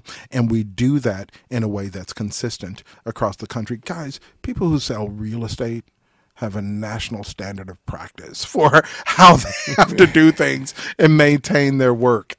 We, they're like, hey, guys, you got, you, go out there, you know, find some good people. Yeah. type of thing. Now, I just do what I do. I do what I do. Our agencies that we follow, um, the international agencies that uh, govern law enforcement, that govern govern uh, fire service, they all have standards. You know, you get on, you can see uh, standards. None of them are mandated. By the way, there are no mandates behind those uh, standards. International Association of Chiefs of Police, for example, they put out these. I mean, it's a huge document about carrying out psychological pre-employment evaluations, and at some point they mention cultural competence, uh, like somewhere. Um, It's funny, but, funny you said but, that. but there's no mandate though. Yeah. It's so a guy can still take someone out for coffee and have a conversation and say, I think you're good to go. You don't seem psychologically messed up. Oh, I think you're fine, right? Go be a police officer, go be a firefighter. Here we go. So I was reading for one of my classes, Excellent. and Reading is fundamental. Yes, I, I, I, I do like to read. so it's it's chief officer tips for an outstanding reputation, is what this little box is. Build a solid experience base, starting at the lowest level, moving up through the ranks. In small organizations, the chief may have to help out, and therefore to still be skilled in basic emergency tasks. These are just tips. now, I do agree with that. I do think as a, if you're going to lead a department, you should be able to do the basic stuff. I'm wondering why we have to say that, but go on. So then, take advantage of every opportunity to learn the skills and knowledge on the of the job through hands-on experience and training.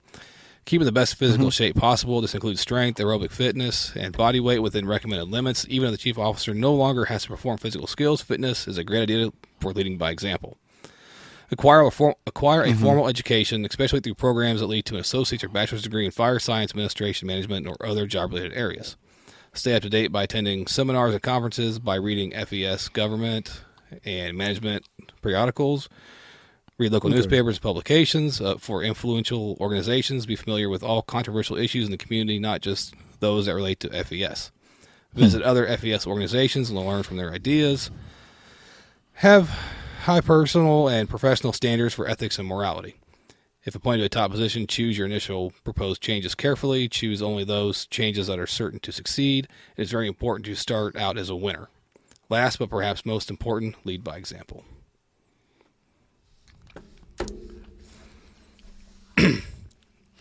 I I think those uh, I think there's some good advice in there, but overall, where's my standards? Where's my expectations? Very good. Where wh- wh- what's gonna? Yeah, I can lead by example. That doesn't mean you're gonna follow. Absolutely not. And unfortunately, it also doesn't mean that the type of leadership that you're providing um, is not be the right going to increase the likelihood of uh, positive outcomes. So that the entire thing, I'll say, sounded pretty darn good. Actually, the second to the last thing, I'm like, well, that's not something you can even really uh, define. I, I, I want things to be operationally defined so that I c it's observable, measurable, and, and repeatable. And I want the things to be um, attainable. Select only things that are going to be successful because winners win. Um, that was either the last thing or is the second to last the thing, second to yeah. the last thing. All I, I read that was- box five times, and I and each time I had the same response. The fuck? Yeah. I mean, don't take risks. Don't do things that's going to improve Yeah. the job if it It's- might fail. Yeah, it, you, Right. you keep the status quo. Don't don't rock the boat. It's kind of what they're saying. and that's really, really Do unfortunate. the basic. Right. Do the basics. Now, before we disparage this too much, we do want to give props to individuals who are trying to establish standards for how we can go about doing this in an effective and and um, successful manner. That's not establishing standards, like you pointed out. That's tips, right? Yeah. There are tips. Wouldn't it be great if there really were standards that have been demonstrated to be associated with positive outcomes? I want you to do this in this way because it results in an increased uh, likelihood of goal attainment. More lives are saved. Uh, fewer members of the fire service are engaging in self harming behaviors, whether that's literal self harm or suicide or uh, substance abuse, which, of course, we know is a significant concern in the fire service, um, or any other type of self harm. If there's something that we can do that research has demonstrated has been effective in decreasing that, then that becomes a standard, right? Not just a tip, right? But a standard of practice. You guys have standards of practice, right? Mm, that are typically at least region wide. Some of them aren't nece- necessarily national because there are differences depending on where you are in the Yeah. nation and, and so on and so forth. But when you think about standards of practice, right, you have standards of practice. In my field, in doing this um, psychological pre employment evaluations, we have no national standard of practice at all. I can literally do whatever the hell I want. And what I want to do is to do work that is scientifically sound, culturally conscious, and responsible so that I can advocate for my law enforcement agencies, my fire service agencies, my government agencies, so that I can advocate for my community. Right. You mean like it's all connected? mission. Like it's almost like it's all connected. I think I saw a movie about that. I wish I knew a quote from it. Which, which maybe we might have one. That's what I figured. I should have pushed the button. You got to tell us the movie There's first. gotta be a Which one- movie Which one are you button. thinking? Yeah. But we can. I, I honestly believe that we can get closer to that hundred Oh, I- percent. I fully agree And I'm with you. doing everything that I can to increase the. Oh, just one more thing, really quick, and this has changed too. The quality of, yeah, and I'm just saying it flat out. The quality of candidates that I get uh, for law enforcement and fire service have changed, and not for the better. Uh, recently, uh, there's been a dearth of really good public safety uh, candidates. Um, that's been more stark in law enforcement than in the fire service, um, but there has been um, a change, and that's really really unfortunate. But we can't change our standards for who we bring in. Thank what you. The big n- change that I've noticed is in order to come to me, it is medical, right? So, in order for it to get to me, there has to be a conditional offer on the table, right? Americans with Disabilities Act of 1990, right? Um, there has to be a conditional offer on the table. So, the agency has to have said, yeah, I think you're good to go, right? Nonetheless, um, the not recommended rate um, has increased over the last four years by about an additional 8%, right? In my work. Unfortunately, in a lot of agencies, you've seen no change in the not recommended rate, despite the significant change in the candidate pool and the quality of candidates. Hmm. Does that? It's that drop dropping it goes back to dropping of standards. Yes, sir. It really does. You got to have high, for for the professions we're talking about. You got to have high standards. You only have to have high standards if you care about the community at all. and if you care, if you care about outcomes, like it. if you care about the No, no wonder I, I get angry all the time. I make myself angry because I have high expectations and standards of people, and they don't, and they fail to meet it consistently. Damn, brother. See, I learn, I learn, I listen. Multiple exposures to the same information over an extended period of time results in learning. Yeah. I've, and honestly, with the two degrees I have in this one, I've read some of the same books. And Oh, it fucking irritating. It's irritating. I'm like, I just read this book. I gotta read it again. I might have to say it again. Multiple exposures to the same information over an extended period of time increases maintenance of learning. I don't. I don't. I really don't mind reading the same book. So do you think? Here's a question that I have because it seems to me, and from my observation, at least on the fire side, a lot of the new people that we're getting in, they don't really view it as a career. It's a job that they're going to come do. They're going to do for a while. Yeah, and then they're going to be gone in a couple years. Okay.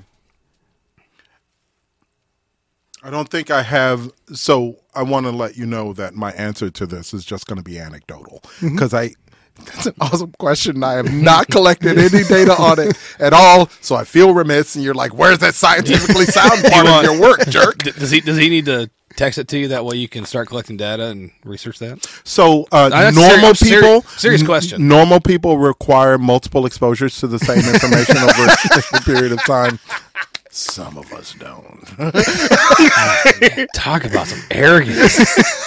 wow. Did you say talk about Saz? What did you say? Yeah, I, I exactly. What I, I, well, I I actually said Doctor Saz.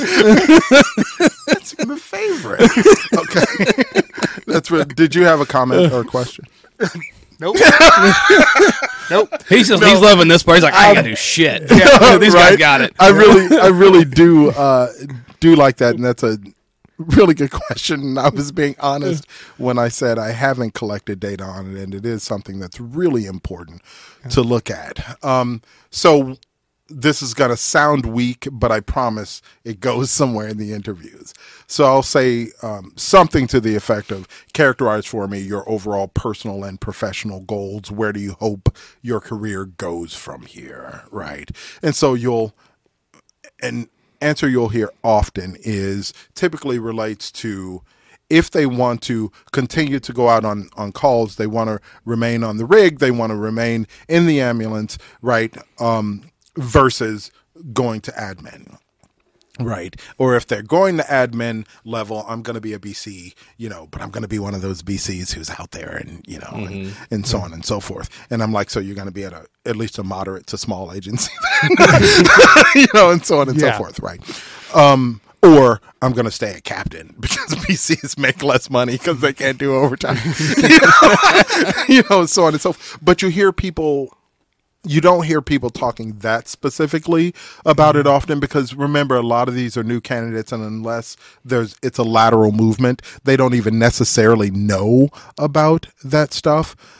But i think if i'm going to answer anecdotally from my experience recently i think maybe there has been less mention of that level of moving forward in the and I've heard people saying things like I want to be the best firefighter I can and explore my options and and look at all the opportunities that the agency has to offer and wow. Okay, obviously I'm thinking about this as Yeah. I'm talking about it and my theory is that if I were to look into that my theory is that there's likely at least been some change regarding that question. And I'm really curious. Um, did things you've observed prompt Oh, that? yeah. question? I mean, anecdotally, like, because we've been on almost 19 years, right? so awesome. Thank And you for your service. whenever I would say, I, I, got- I got this thing on. Excellent, because I can't reach Yeah, your you back. it, okay, okay, it leads to a point. So for brag, brag, brag. Point. yeah, point. I think you picked it up somewhere in this last two hours. Yeah. I'm just not sure where. I'll think about this. So With all due respect, Doc. Oh, not at all, sir. Not at all. No respect at all.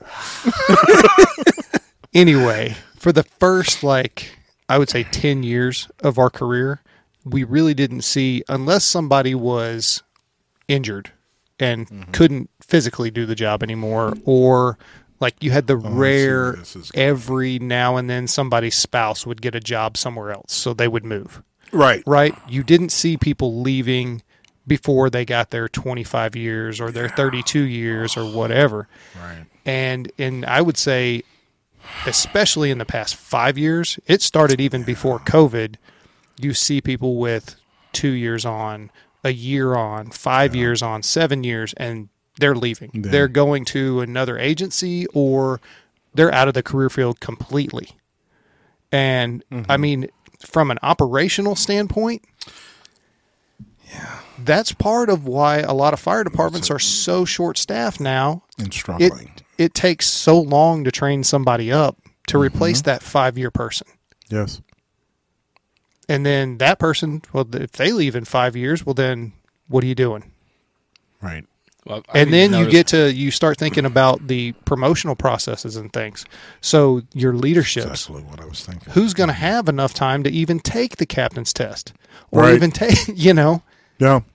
Um, you mentioned the promotions part. And as you were talking, obviously, I'm thinking to myself, what am I doing in this process uh, to address some of those concerns? Because I'd like to be able to say, please feel better, Jeremy. This is what I'm doing to address. Um, but what came to mind was during the promotions uh, evaluations, which I love the promotions evaluations because think about it from my perspective, right? Um, if I'm doing a pre employment uh, fire service evaluation, if I'm doing a fitness for duty uh, evaluation, obviously I'll do a lot of those too there are two primary questions. Are there any psychological, emotional, behavioral, or functional concerns that would interfere with this candidate's ability to carry out the responsibilities of the position? Carry out the responsibilities of the fire service. It's kind of a big deal, right? That's the primary question in pre employment and fitness for duty evaluations. The sort of secondary question is Does this candidate possess the suitability characteristics, strengths, right? Suitability characteristics that have been associated with successful outcomes in the fire service. That's the scientifically sound part, right? Uh, because we mm-hmm. can't answer that question if we don't have data to back it up. I think guys who are really nice end up making great firefighters and they make it to retirement and they do a great job and they're happy, healthy, and functional at the end, right? we, we can't make comments like that about any specific variable unless we have data to back it up. So that's me sandbagging a little bit because I'm like, I don't have any data to help Jeremy with this really important question that he has, right? But I do during the uh, promotions uh, interview, right? Um, I do ask. This sounds so weak now. I swear to God, I'm changing it today. there, there are two questions where I say, "Where? What are some changes that you see that are needed in the agency that you want to be a part of implementing?" Right. And it's at that question, and you'll see why it's pertinent, right? Um, it's at that question that I get, oh, um, we are having problem with recruitment. We're having problem with maintaining, right?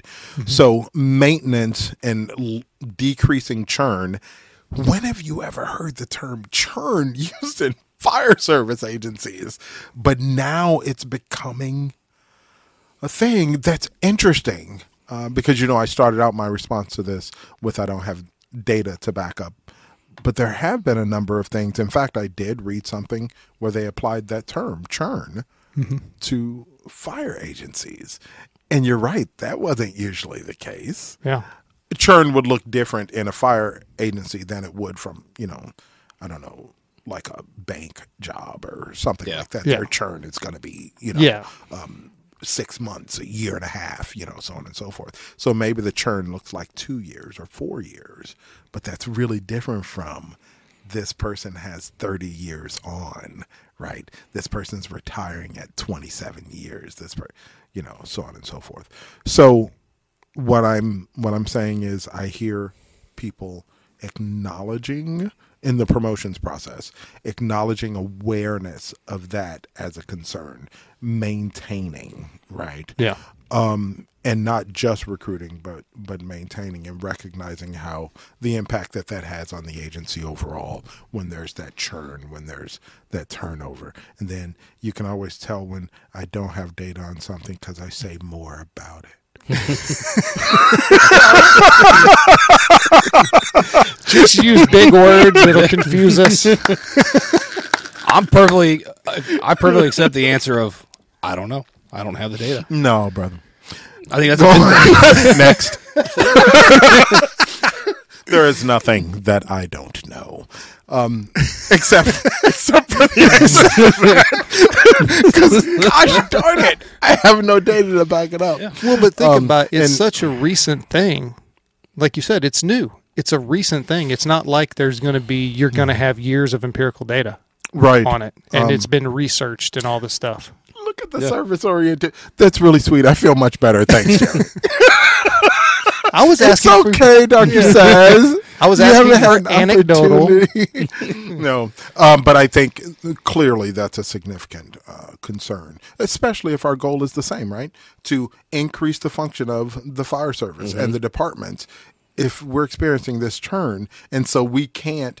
Really, our training sort of stagnates, right? Yeah. Because you get a person trained to a certain level, and then they go, and you have to start again. Yeah. You know, and they only so at some point that sort of pinnacle of training is going to slowly decrease, right? Mm-hmm. Because the churn will be literally turning it down. Yeah. So we want to get that spun back up, right? Yeah. We definitely want to get that spun back up uh, because that hundred percent you were talking about earlier. that's also adversely impacted by that, right? So after people get in, and that's another big challenge that people in my line of work have. And this is the case with fire service and with law enforcement also. Guys, for the most part, for most of my agencies, and that's, like I said, about 50 agencies and then four federal agencies, for the vast majority of them, I have background data and, you know, polygraph and blah, blah, blah, right? Um, and then I do my testing, which probably takes them about four, four and a half hours or so. And then I do my interview. And for the vast majority of them, that's it. I don't see them anymore. So I have all these data, literally thousands of data points on thousands of candidates. Talk about moving toward big data and how data science could really help us here, right? Thousands of candidates, thousands of data points per candidate, and it stops at my recommendation. So this person might go to the academy, right? Um, receive more commendations than anybody in the history of that academy, right? And then end up getting promoted faster than right. Mm-hmm. Or I might recommend that they move forward and they wash out in the academy, right? And I have no idea. Or during the academy, uh, you know, they're written up five times.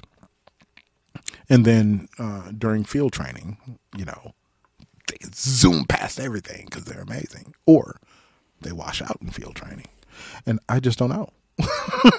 and yeah. for for the majority of them, I, so when we talk about outcomes, that's all after the recommendation. So we it's important that we start integrating those data. Yeah. Right? Because the goal, my goal for every member of the fire service, right, is not necessarily about what they're doing every day because my goal has to do with your retirement.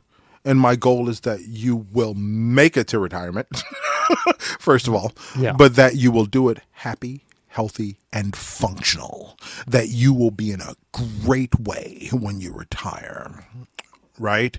So, everything that I can do to increase the likelihood that that occurs it's important and I feel a responsibility to do that as a professional from pre employment all the way through that retirement after 34 years. So, how do you bridge that gap? How do you get those data points? And what does that look like? It looks hard, It's what it looks like. Um, because, I mean, you guys know how uh, insular law enforcement services, how mm-hmm. insular um, the fire services, right? Um, and people like to keep things close to the vest, right? and mostly it's because of uh, risk management, and it's for fear of those data, those information, that those bits of information getting out, as it were. In fact, you often hear people say if you're not in with the fire service, first of all, nobody's going to talk to you, right? Mm-hmm. And one of the first questions I often get is, "Were you a firefighter?" It's like, because you don't know, right? Yeah, and, yeah. And I'm like, "Oh yeah, I've I've I've heard that unfortunate uh, thing before." Right? Were you a police officer? Or I hear people go, "I was a police officer." And so I know, right? And they really believe that. And the people they're talking to often uh, believe that too. Mm-hmm. And it's really unfortunate. In fact, I was at, I won't say what agency, um, and they had another psychologist there. I wasn't doing the talk, the other psychologist was. Um, and that psychologist pointed out how important it was that members of the agency maintain their relationships with other members of the agency or at least other members of the fire service because they are the people who will understand you. And a member of the fire service raised his hand and he said, yeah, it's frustrating for me, and I would love some advice on how to deal with this. My uh, closest friend from high school, and then we went to college together. We studied different things, though. I did fire service. I can't remember everything he said, but he said we studied different things. I did fire service, and he was like, but you know we just don't have anything in common anymore and he's always trying to call and and so on and so forth and she was like that's when you call other, you know, call your brothers and sisters in the fire service. They've dealt with this too. They've dealt with people not understanding, you know, the work that they do and the things they see. And I'm sitting there going, "What the Fuck. Thank you. Did she just tell him to break off all his relationships with people outside of the fire service? And he was like, Yeah, that's, you know, I, I hear what you're saying. And so I couldn't sit still. I was a member of the audience, but I stood up and commented on it because I was like, yeah. So human uh, connection and human relationships is what's important. And if you have this lifelong friendship, that's probably going to be a really important friendship for you to maintain. And, you know, and then talked about that a little. Yeah. But because it's so insular, how do I get those data? When I talk to agencies, they're like, um, yeah, we don't, you- know, I'm not sure it's legal to give. Oh, there are no laws that are. Oh, okay. So we're going to talk to some people and, you know, um, because we want to protect the privacy of, oh, everything's anonymized. There's, you know, we'll get back, we'll get back with you.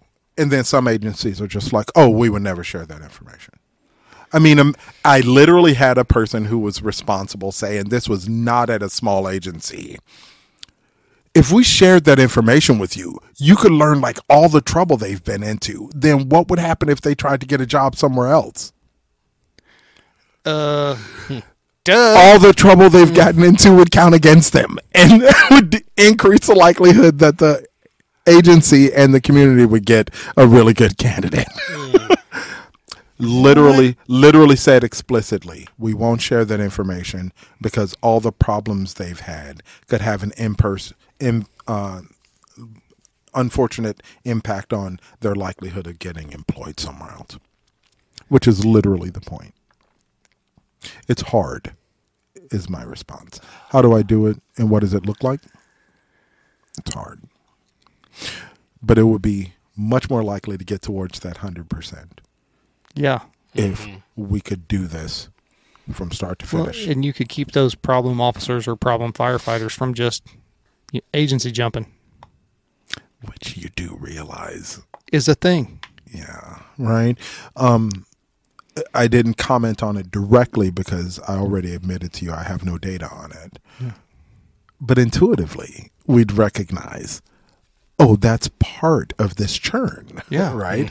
People get in trouble and they're like, oh, I've gotten you know in trouble three times here.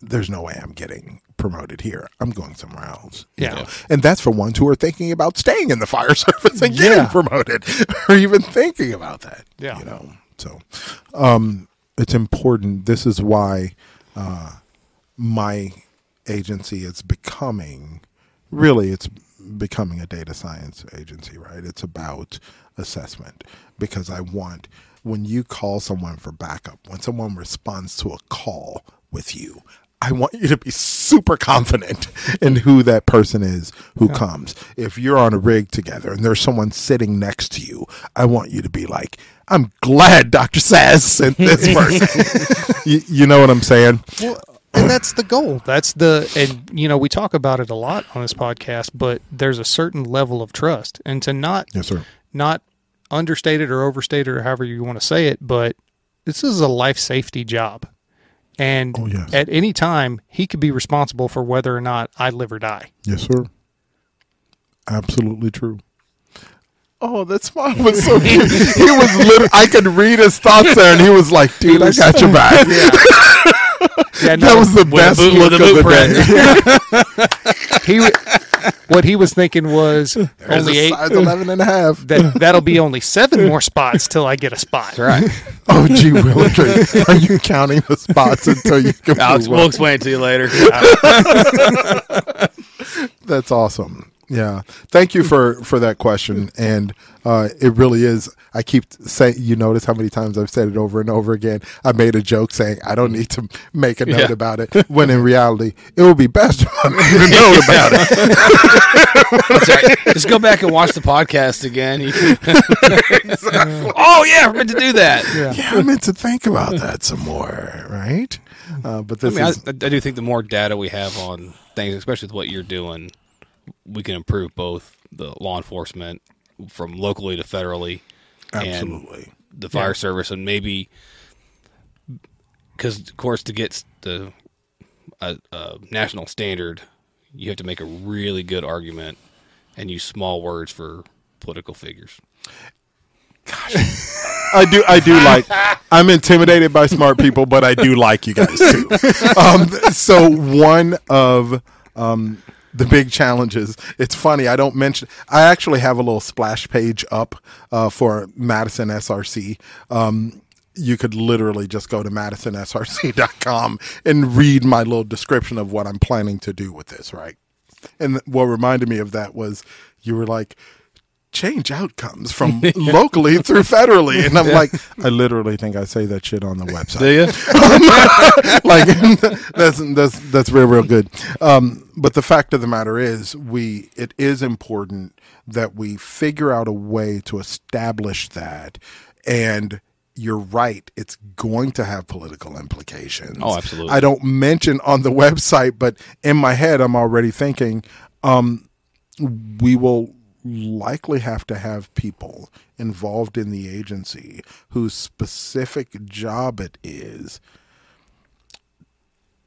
to lo- to politic. Yeah. Politic. You- to yeah. lo- Politic. lobby.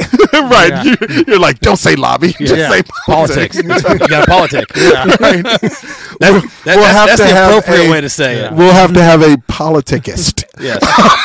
a politic. I like it. who work who works with us because you're absolutely correct. Um, there will have to be uh, sort of legislative types of types of changes. Um, agencies are required to have certain levels of of insurance. For example, I'm required to have certain levels legally of of malpractice insurance. For example, I'm required uh, to be licensed. I'm required uh, to have certain levels of continuing education, uh, so on and so forth. I am required because those are national standards. There are state standards, but there are national standards that those state standards must meet, and then the state that you're licensed in can add additional standards. Without them, you lose your license. I can do whatever the hell I want when I'm vetting candidates for fire service and law enforcement? Why is that okay? It seems to me that this is something that. So, what is my goal? My goal then is to establish that national standard of practice. How do I do that? First of all, I do it by demonstrating how much more effective it is to do work that is scientifically sound, culturally conscious, and responsible. Look at the outcomes it's resulted in your agency and look at the impact it's had on your community so that I can say, guys, see, see how mm-hmm. good it is to follow these standards. Now, let's make this national so that everyone can benefit from these outcomes and our agencies can function better, right? And our communities can benefit from those agencies' increased level of function. And we don't want that just for our region, which I'm doing the best I can to make that happen, right? But we want that nationally. But you got to start somewhere. You've got to start somewhere, So right? first step of a mountain is the first step. I, I dumbed it down. Sorry, I dumbed it down. That was really sweet. My first, my my initial response was, "Oh, that Yeah. was so sweet." Sometimes you got to dumb That it down first, for that people. first step, is actually. Watch my right hand. Oh man. No, that's good. Was that our lull? Was has it been seven minutes? Did we just have a seven minute lull? I heard. No, I don't think we've had a. Oh man, His- I thought that happened after seven minutes. Have we been talking seven minutes? I think it feels like seven. Minutes. I like eight and a half. Eight and a half. Uh, eight and a half minutes. Two hours and 17 minutes. Get out. Yeah. Yeah, no, it's, it's you been- guys are like chatty Cathys. You made it, you made it easy. Let's be honest. This is this is we had a lot of fun. Yeah. Oh, really? Oh, I've- I've that's not. this. I'm not sure that's good. I'm not. I'm not sure that's good at all. I was wanting you to leave in awe. I'd rather have fun. I learn more when I'm when I laugh, and it's a good conversation. I really do. I think you're absolutely right. In fact, I'll be honest and say, um, you know, I was having one of my psychologists who do uh, some work for me. Um, she's starting to um, do some of the pre-employment evaluations, right, um, for me. And so when I have someone do that, of course, I have them sit in on me doing interviews, right? Um, we go over the testing together. They see how I identify everything, and I have these worksheets with literally that 79 variables on them. I'm kind of old school. Um, on my iPad, I open it up to that worksheet and I literally circle things that are concerned and I put an H for high by things that are good or an L by low. Then I look visual and I'm like, damn, no. you know, or, or yay, you know, so on and so forth. So anyway, I had this most recent doctor sitting in and watching and at the end she was like, you just seemed like you were having fun and having a conversation, right? With and I'm like quite purposefully and deliberately, right? I can be really formal. Okay, I can be really formal, um, but I choose not to be during those. And let me tell you, just I promise, super fast, why? I had an agency, fire agency, contact me literally not three weeks ago. Going, I've told this agency it's a small, um, unified agency, uh, and uh, like three counties still really low population, but still, uh, this person not recommended, and and it was not like no, it was like. Mm-mm. you know, type you are not suitable for the fire service at this time, right?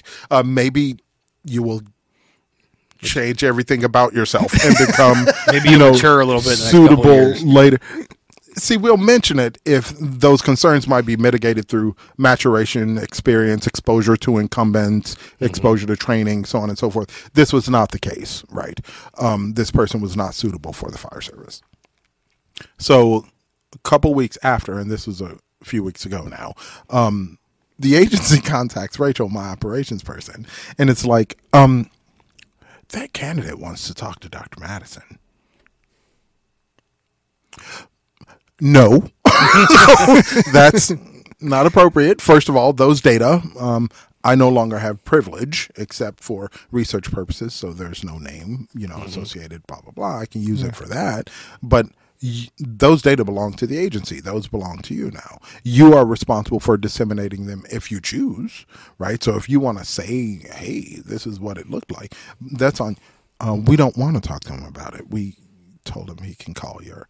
We give you permission to talk to him about the outcome. and I'm like, so yeah, still that's an absolute no.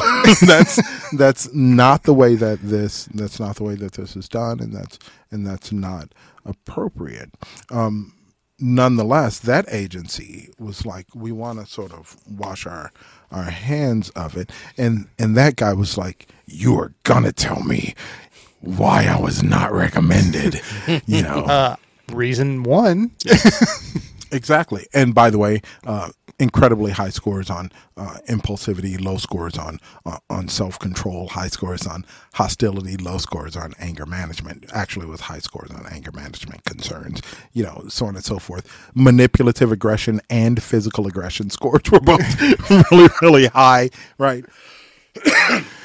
and overall well-being and demoralization scores were really uh, high on demoralization and overall well-being scores really low i'm like oh my goodness gracious uh, this is That's this not is a no. That's a oh really- hell no.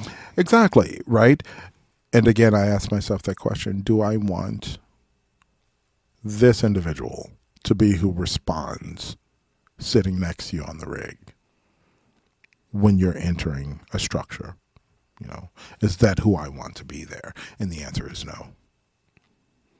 Make sense? Mm-hmm. Makes perfect sense. Yep. Full agreement. Yeah. I like full agreement. I, I kind of want to go work there part time and learn more. So, But I, but I don't, a- I don't want to get a PhD. right. So you couldn't do that part. But remember, the ma- the majority of things that we do, besides the fitness for duty evaluations and pre-employment evaluations, I have master's level people doing. Right, uh, counselor uh, level people, and all you have to do is get um, licensed, and you don't have to have a specific degree to get licensed. Um, in Missouri, um, you can get a counseling license. Yep, I think it is. Any of the below PhD level stuff, I'm like, I'm so oh, there there it is. There it is. So if you're one of the peons, uh, I just, uh, No. you're gonna have to figure that out on your on your because own. I have really good master's level people who do great work uh, for me, but often it ends up being you know with safeguards and you know uh, management referred counseling things and and so on and so forth. Um, and it's interesting because uh, having people with just really really good practical approaches to how to navigate this field effectively, being aware of concerns related to mental health and overall functioning those are the best people to have doing this work. So I have one firefighter who uh, will do every now and then.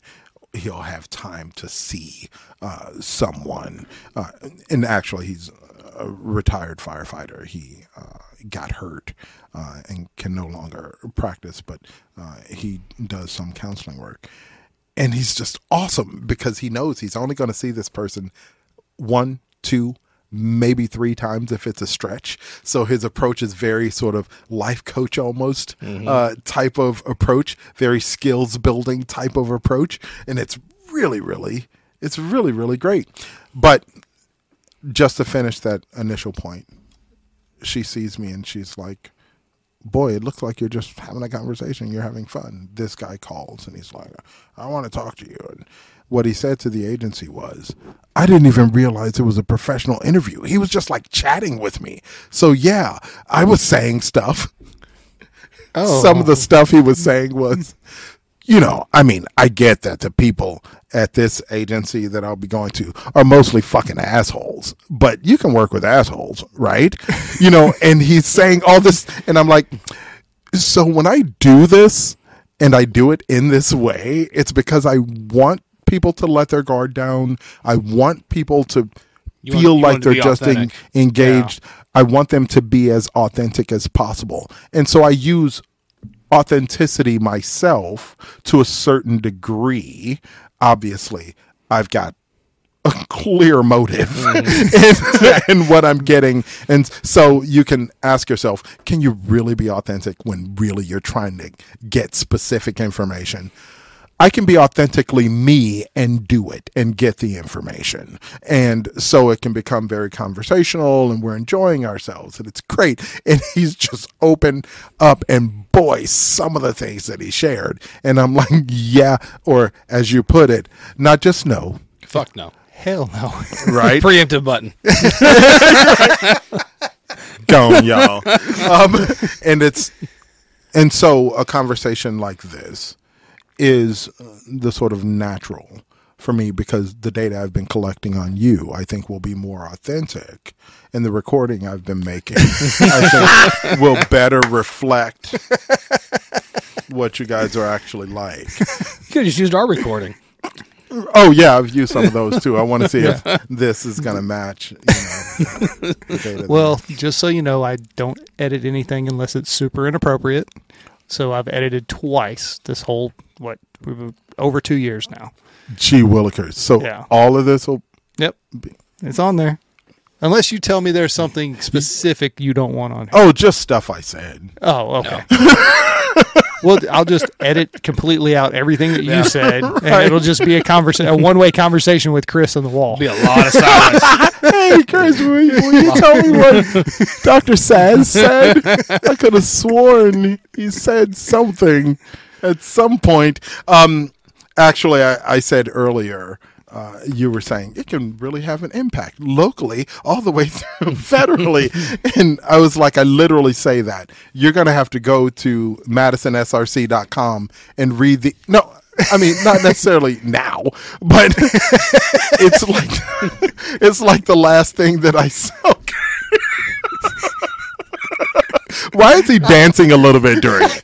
He's like showing off. That's his tail wag. Somebody. Just, that's awesome. Do do horses wag their tails? Uh, yeah. I wondered. Right. I mean, you you would know that, but I mean, Are you saying I'm a horse? a whore. What? A whore. I'm sorry. A what? A whore. Yeah. No, no, no. I would never. You'd, oh, that sounded quite equine. quite equine. Okay, if you're verifying that I wasn't lying, I go on to down to the to the bottom there of the narrative part, and it really is what I close with. He's like, I think that. Um, at, the, bo- at the bottom it says contact us. I don't know. No, not like the bottom of the narrative part. Problem child. Um, By drastically improving public safety, quality, and community relationships, we can create better outcomes for departments and the public they serve. That part, or the, or the top part. Yeah. Okay. Yeah, I mean, the last no, I- sentence and the one right Yeah. before that. Right. This sci- scientifically sound, responsible, and culturally conscious system will lead to a new standard for the selection and retention of public safety officers, firefighters, federal agents, and more. I didn't even know about his website. I'm just a fucking genius.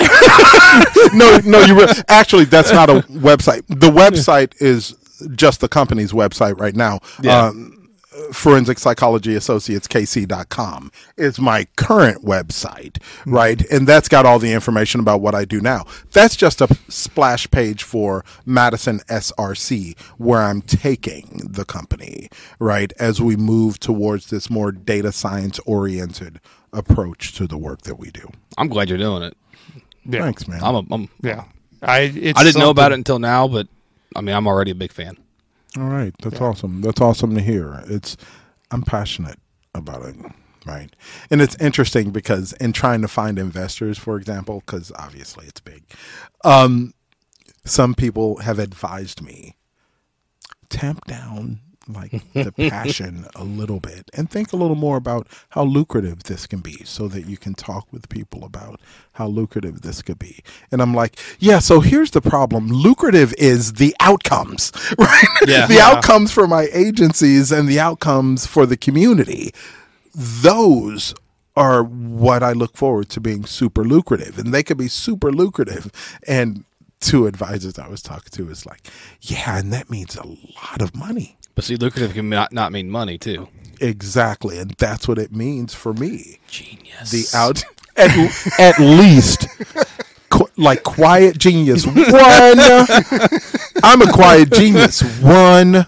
I got to rub it in his face every now and then. Oh my god. Secret goodness. genius is that what I'm? Yeah. Secret genius. Yeah. I'm yeah. se- I'm a secret. you're an out, you're an outspoken genius. wow. Okay, why did that feel so Without, tingly? without due, with all due respect. why did that feel so tingly and good? Oh my God. I appreciate it, guys. Oh. Um, thank you for saying that too, Chris. I mean, that's a big deal to me. Except I said, I've, I've- this has been a lot of. I've learned a lot, and it's been a lot of fun. And I didn't even lecture you guys a lot about the. I mean, The unprofessional appearance this. that we have. Wait, is my profession? No, us. Is my appearance? I'm wearing a sweatshirt. He's got a t-shirt on. I'm wearing a You're, short sleeve. you're awesome. I mean, he came. He came, when he walked in, I was like, "Shit! oh no! I gotta keep a colored shirt in my truck." Why you got the lad? The, the odds of that happening are zero. yeah, they're pretty slim to none. More to the none part. I don't like wearing collar shirts. During the interviews, in fact, I often wear. God, I'm going to sound like such a nerd now. Um, I often just wear like, V-neck sweaters. Guys, shut up, Jeremy. Jesus, you're a bad person. yes, yes, fully agree. and I and I don't mean just like on the surface. Yeah, it's deep down in the core over there. That was so. It was so natural that laugh at me. Did you see I saw that? it. It was so. It was so authentic. It was like you said V-neck sweater though. when I was when I was Do when you- I was a you university hot professor. cocoa while you do it, or is it mm, Wow, that's just cruel. now you're just being cruel. tea? Oh, okay. My bad. typically I, I have I if you saw God, I'm just gonna dig in, so why not? If you saw into my tea cabinet, as I was saying it, I was admitting I have a tea cabinet. Man, you know this could go international, and the Brits are gonna love it. Actually, I have uh, some Pu-erh that my oldest son gave me um, from Japan. He ordered it from Japan. Uh, it had been fermenting uh, in a warehouse for like six years or something. It's just like this amazing, ridiculous, like awesome uh, tea. No, y'all don't care.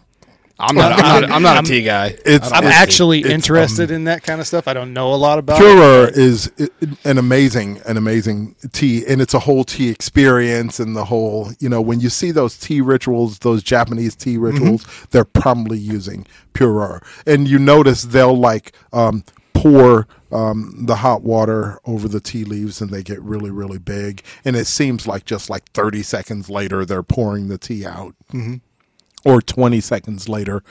Pu-erh um, for the strength I like it, and it's pretty strong. It's like 20 seconds, 25 seconds uh, to steep the first time, and then you can steep the same leaves again, um, and you just do it for like 30 seconds, and it gives you the same strength. It's really, it's really, it's really pretty awesome, um, and the whole process is cool why am I willing to spend almost a full minute talking about tea when we're talking about such important things?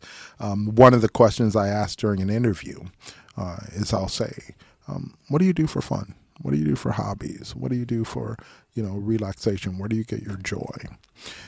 And often, what is ooh fire service? What are the what's the most common response I get? Come on, guys, you're gonna guess it. Um, fire service. Let's see. Um, let's see. They work out. There you go. Yeah. Got it in one. I go to the gym, I work out, I take care of my body, you know, and I do it. And all I'm hearing is so that I can be a better firefighter or so that I can better serve the community, right? Um, and it's like, that's about you and that you want to serve the community, but it's not about you. What do you do for, where do you get your joy? Where do you, you know, and often people have trouble coming up with anything, right? So we developed that us them mentality in the fire service also. We don't talk about it as much as we talk about it in law enforcement because you see the adverse effects of it more directly in law enforcement. But we developed that us them mentality in fire service too. Think about those calls where it's the re- repeat caller um for because they are drug users or you know and you're responding to these same people over and over again. It's like ah them you know uh type of thing. Um and then of course you're seeing all the things that you're seeing. So i'll ask them that and they'll say i go to the gym i work out. And then i'll say why do you think i ask you that question? In fact do you think i care what you do for fun? Right. And they'll be like well i'm sure that you do because it gives you information. No i don't I don't care what, mm, and then I'll typically say no. I care um, that what you do is legal. I care that what you do is safe, right? But primarily, what I care about is that you do things for fun, that you do things just because they bring you enjoyment, just because they feed your soul, because that serves to remind us that we are a member of the citizenry that we serve. For me, one of the things I really enjoy opportunities to sort of step away f- because my work is a little mind brain thinking intensive, right? um, so it's great for me to get to step away for a minute and do something that I can actually think about, but in a super relaxed way, right? And sitting down and doing a little tea thing for me is a cool thing. I don't do it that often, probably twice a week, right? But it'll be 15 minutes of just and this is cool. This is awesome. Hmm. You get what I'm saying? Yeah. So if someone will mention something that they do this for fun, that they ju- do it for joy, and then I try to engage them on it, and then they're like, I mean, I don't actually do it, but I used to do it, you know, then that gives me information too. I'll have someone say, "Oh, I love golf." Ah, how often do you golf? What's your handicap? Oh, well, you know, I'm really, really busy at work and I have to do a lot of overtime. So I haven't had a chance to do it. You know, this is a recent fire service interview. I haven't had a chance to do it a lot recently. When is the last time you got to go out? I mean, you know, the pandemic made it really hard. it was pre-pandemic, and he named that as something that he does for enjoyment, right? So I think it's important that we can actually talk about those things that we do for enjoyment. Yeah. Well, it gives a insight of where your mental health is at too. It absolutely does, right? Um, and it's you get some really dedicated fire service candidates, some like diehard driven, and some of them just don't realize how important it is, and they f- feel good about the idea that everything that they do for fun is geared towards being a great firefighter and really, you know, being a great, you know, uh, community servant. Um, like they don't have a sense of self outside of that service, right? And if you don't, this will eat you alive. the fire service will swallow you whole Yeah. uh, if uh, you don't. So it's kind of a big deal. Yeah. We talked about that a lot of this is, you know, your job, your career. It's what you do. It's, don't let it be 100% of who you are. Of who you are. Absolutely. So, because you're also a father, a husband, a brother, Yeah. you know, the left fielder on the softball team, you know. Really? Left field. Oh, What? is are you? I was the left center fielder. did y'all have more than nine play? Wait, left. So, rec, center? rec, rec league softball, you play with four outfilders. oh, I 'cause- didn't know that. Yeah, because you're well. By You're the time you, yeah, you're old. I, try, I was trying to find another way to say it but area to cover. Yeah. exactly. Sort of like that. That's You, Yeah. you can run That's 15 cool. feet. At 20 feet, you start pulling muscles. Oh, right. And I'm fine with pulling muscles as long as it's someone else's muscle. Uh, I don't want to pull any of mine. I'm, look at his face. He's like, Huh. wait, do I get to do that if someone pisses me off? If someone fails to meet my expectations or my demands, I meant Yeah. to say? Yeah, we're gonna roll with that. Actually, I didn't even get into that. We can have a conversation about that later. There's this entire group of words that we use that um, we have been designed to respond in an unfortunate way to, and it adversely impacts our our our overall function. Um, and a lot of those words like need, should, must, have to. These are things that we like use all the time and use them wrong, right? Never, ever, ever, ever, ever use them accurately. Hardly ever. I just caught myself using an extreme. Um, Yep. Quit it. What, you literally What? pointed at me. I did. You Another oh, one. literally. Literally, fucking hate that word. I said almost. yeah, because there is nothing that's. I'm guessing you. The misuse of that word. Oh, yeah. Um, Yeah. yeah, Or- it literally drives me nuts. button button hate the uh, misuse of that word. Yeah. Um, I could care less. Oh, it drives me bonkers. unless again it's used accurately. It's like I could care less because I care a little, but No. I mean not that much. When I hear people say I couldn't care less, usually I hear them saying it and they've got this look on their face. I couldn't care less. Look, bro, if you didn't care, you wouldn't have that look on your face. You'd have another look on your face, a look of apathy, perhaps. yeah. Uh, like, I couldn't care less. I'm trying. yeah, I'm really trying to care, and I just I Wait, how are you doing? I doing? can't find it. You don't have to answer because I honestly couldn't care. Yeah, I'm, I'm already sorry I asked the question. Was not necessary. Oh, I couldn't. That sounds like a whole another episode. uh, Oh, it is. does. When I talk, just to put it in perspective, when I talk about why it's not helpful to use the word should, I start out by talking about Einstein's theory of special relativity. That's awesome. I can't wait to hear that. yep. totally, Schedule it. totally a different podcast. Go, go, ahead- go ahead and let's go ahead and schedule the next one. We'll figure it out here in a minute. That'll have to be a specific, you know, Yeah. topic Absolutely. area. Um, I end up talking with a lot of my members of fire service about the words that they use. In fact, I'd be willing when there's been a critical incident, for example, and I have a member in the office.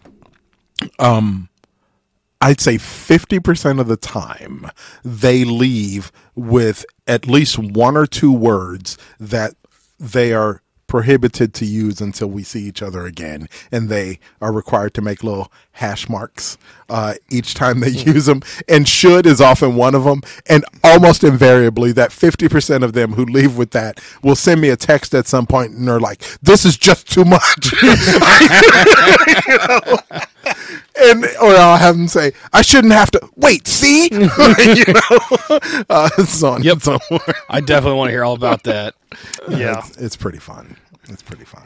Well, let's Leave do. it on Uh, a cliffhanger. yeah, let's do closing thoughts. Oh, Yeah. So now you have to come back. Yep. right. Okay. I didn't anticipate being uh, being invited back, but I will say uh, I appreciate you guys addressing this. Uh, especially in this forum, I appreciate the contributions you make in every way. I'm sure you hear people say, um, I appreciate your service, right? Like I said automatically when you're like, 19 years. I don't think I said it exactly that way, but I Oh, like the way that No, you that- said that's it. how I- That's, that's how, how- that's how I that's saw how it. That's what I saw. that's that's totally how how I how I heard it. But you are going farther and recognizing this is how I see this uh, podcast. Recognizing that the service you provide is really really great and we can acknowledge that. But you're like there is also more that can be done. This is demonstrating an awareness of the potential impact that we can have on the service overall just by being involved and engaged in a real way besides just when you're on shift right?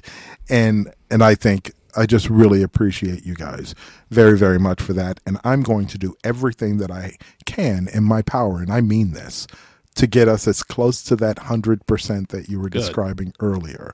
Um, because i feel a responsibility sure but I feel an impetus to do everything that I can to increase the function of my agencies by increasing the function of my members because that is how I contribute to the community. That's how I make the communities better. My agencies are made up of the members, so that's where it has to start. You know what I mean? Yep. and what you guys are doing, I think, is really, really important, uh, both in law enforcement and fire service and public safety overall. Because what you guys end up talking about um, literally relates to public safety overall, right? Um, and I think that you engaging it in this way, first of all, is courageous and cool. You're putting yourselves out there. And I think that's awesome. You asked earlier about what does it look like trying to get the agencies to share those data and so on and so forth. And I said, it looks hard, right? You guys are putting yourselves out there and talking about this really important stuff. And that's courageous, dude. Uh, I wish agencies, I just said, I wish. Mm-hmm. It would be fantastic and increase the likelihood of goal attainment if agencies would also be uh. willing to engage in the same type of behavior. He went, he went doctor on us. Yeah. if only. Yeah. One day. Only. One day we'll get there. Yeah. I think one day Baby we steps. will. Yeah. So I You gotta, I walk, you gotta walk appreciate before you guys. Crawl. Yeah, and the first step up the mountain is a s- You it's step backwards. That is first. Yeah. Um, I think So, sometimes you gotta you gotta sidestep to go forward. I, I love that he pointed out to us you have to walk before you crawl is backwards. He's like, just so you know, guys, Yeah. most people crawl before they walk. Yeah. well, you know, literally, Sometimes you gotta say things to just to get a laugh. Really? I yeah. Don't think about it too hard. Then you'll and you'll just laugh about it. right. Yeah. Well, this has been fun. I've I've appreciated it, guys, uh, and I've I've learned a lot. No, I didn't text it to myself. Should I text myself all the time? yet. um, but I, I, I, will text myself something I got to remember, and I won't open it, so that notification still says is there. And I'm like, what the? And I click. I'm like, oh, okay. Gosh, I find those so annoying. Yeah, that's why. That's why I don't open it because it annoys me. But no, I said I find that so annoying. A number on a phone does not have the power to make you feel annoyed. Crime No, it, it, We've already been over that. for, right. for me it, it annoys me because it's, it's I feel annoyed when. I feel annoyed when I leave a notification on my phone. I have All right. rid of it. Listen to all the eyes. Where's all the power Yeah. then, right? Oh, yeah, it's me. I me. feel annoyed when I leave notifications on my phone. All of a sudden, that little number doesn't have any power. That little number, whatever. You're just a little number. But I, but I leave it there as a reminder. yes, sir. I'm like, I, okay, I know I know what that See, I- reminder I, is, like that a lot. and I know what I got to do. And does it work out that that works for the reminder? Nine times out of ten. Then how am I feeling annoyed? What might be going wrong? What can I do to decrease the likelihood that I experience that annoyance? Although annoyance, that's cool. If I'm pissed off or depressed, that's a little less cool. No. then maybe I'm saying some bullshit to myself that's not particularly helpful. It, it, Right. doesn't, it doesn't make me mad. It just it's it's again just a reminder to myself that I've got Yeah. something important to do. I don't want to forget about. it. That's really that's really useful. I think what happens to me in real life is sometimes those notifications are like dun dun dun. Yeah. You know, it's from this agency or this agency or this member or this police officer, you know, uh, so on and so forth. And it's like, oh one one of those types of things. Yep. That makes sense. What now? Exactly. Although, uh, and this is the last thing I'll say, we can, it's not even important for the podcast, but um, this happens so infrequently, but I love when it happens. And again, it was from um, a member of a fire service. That's that's funny. There, by the way, if you looked at the data, all the data that I have, the pre-employment data, and you've been say you did decide to work with uh, FPA or Madison SRC part time sometime in the future after you finish your masters, you're seeing these data, you get to a point where you can literally look at two data sets and go fire service candidate, law enforcement candidate, fire service, also fire service, law enforcement, law enforcement. Law enforcement fire service. Like that. It gets literally the data starts to differentiate that clearly. It's really interesting stuff but um That is- that that is story. Yeah. It's always awesome uh, for me when people recognize that there's more I do than just oh there's a big problem and you it's important that this person is no longer a firefighter for you and you want me to do a what you know or what have you or you have these candidates I so I get a text message and the text message says hey Dr. Saz can you give me a call I'm like okay to be honest with you my first response was and who are you and he goes, "Oh, this is Captain, you know, blah blah blah, right?" Yeah. I'm like, "Oh, "Okay, all right, you know what's happening now?" And he was like, first of all, everything's cool." You know, um, I we responded to a call. There was a lot of psych stuff involved, and I'd love to just have a coffee and pick your brain. Everything's done, all the paperwork's done, everything's cool. But I'd love to pick your brain about it. And I was like, "You want to just sit down and have a coffee and talk about psych stuff on a call?" okay. you know, that's happened like three times in the last eight and a half years. Because usually it's like, um, Dr. Madison, give us a call. It's like, okay. Um, is this going to be at the hospital? Is it going to be at the crash site? Is it going to be at the member's house? Is it, you know? Yeah. Rarely is it good news like that. Yeah, but and by the way, we sat and had coffee. We went out to Black Dog Coffee out in uh, Lenexa, uh, and it was awesome. And the second time we talked, we talked at uh, Messenger Coffee downtown uh, on like 17th and Grand, you know. But it was just really very very cool. So I'm like, y'all can call for stuff that's you know, preemptive. Oh, that's a whole nother podcast too That's about podcast number three. yeah about being proactive. yes, sir. We'll get there. We'll get there. Well, Saz, Dr. Madison, thanks for coming. Appreciate it. This was fantastic. I can say honestly this time, uh, my pleasure.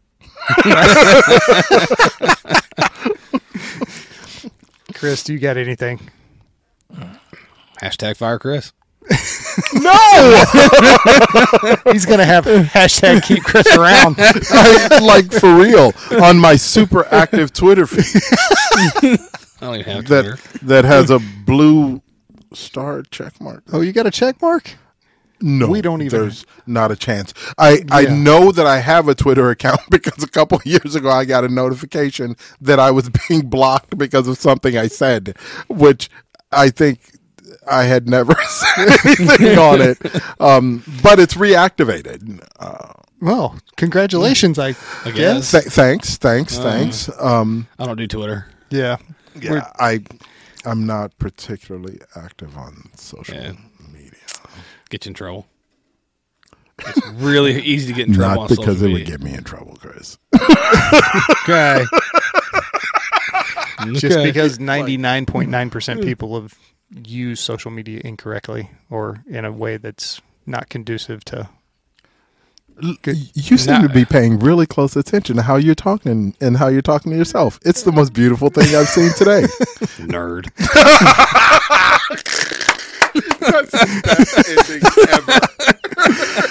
All right, everybody. Thanks for stopping by. Appreciate it. Remember, if you are struggling, there are resources out there. Reach out. If you know somebody that's struggling, reach out to them. Let them know what resources are available. Um, yeah, and we'll see you next time.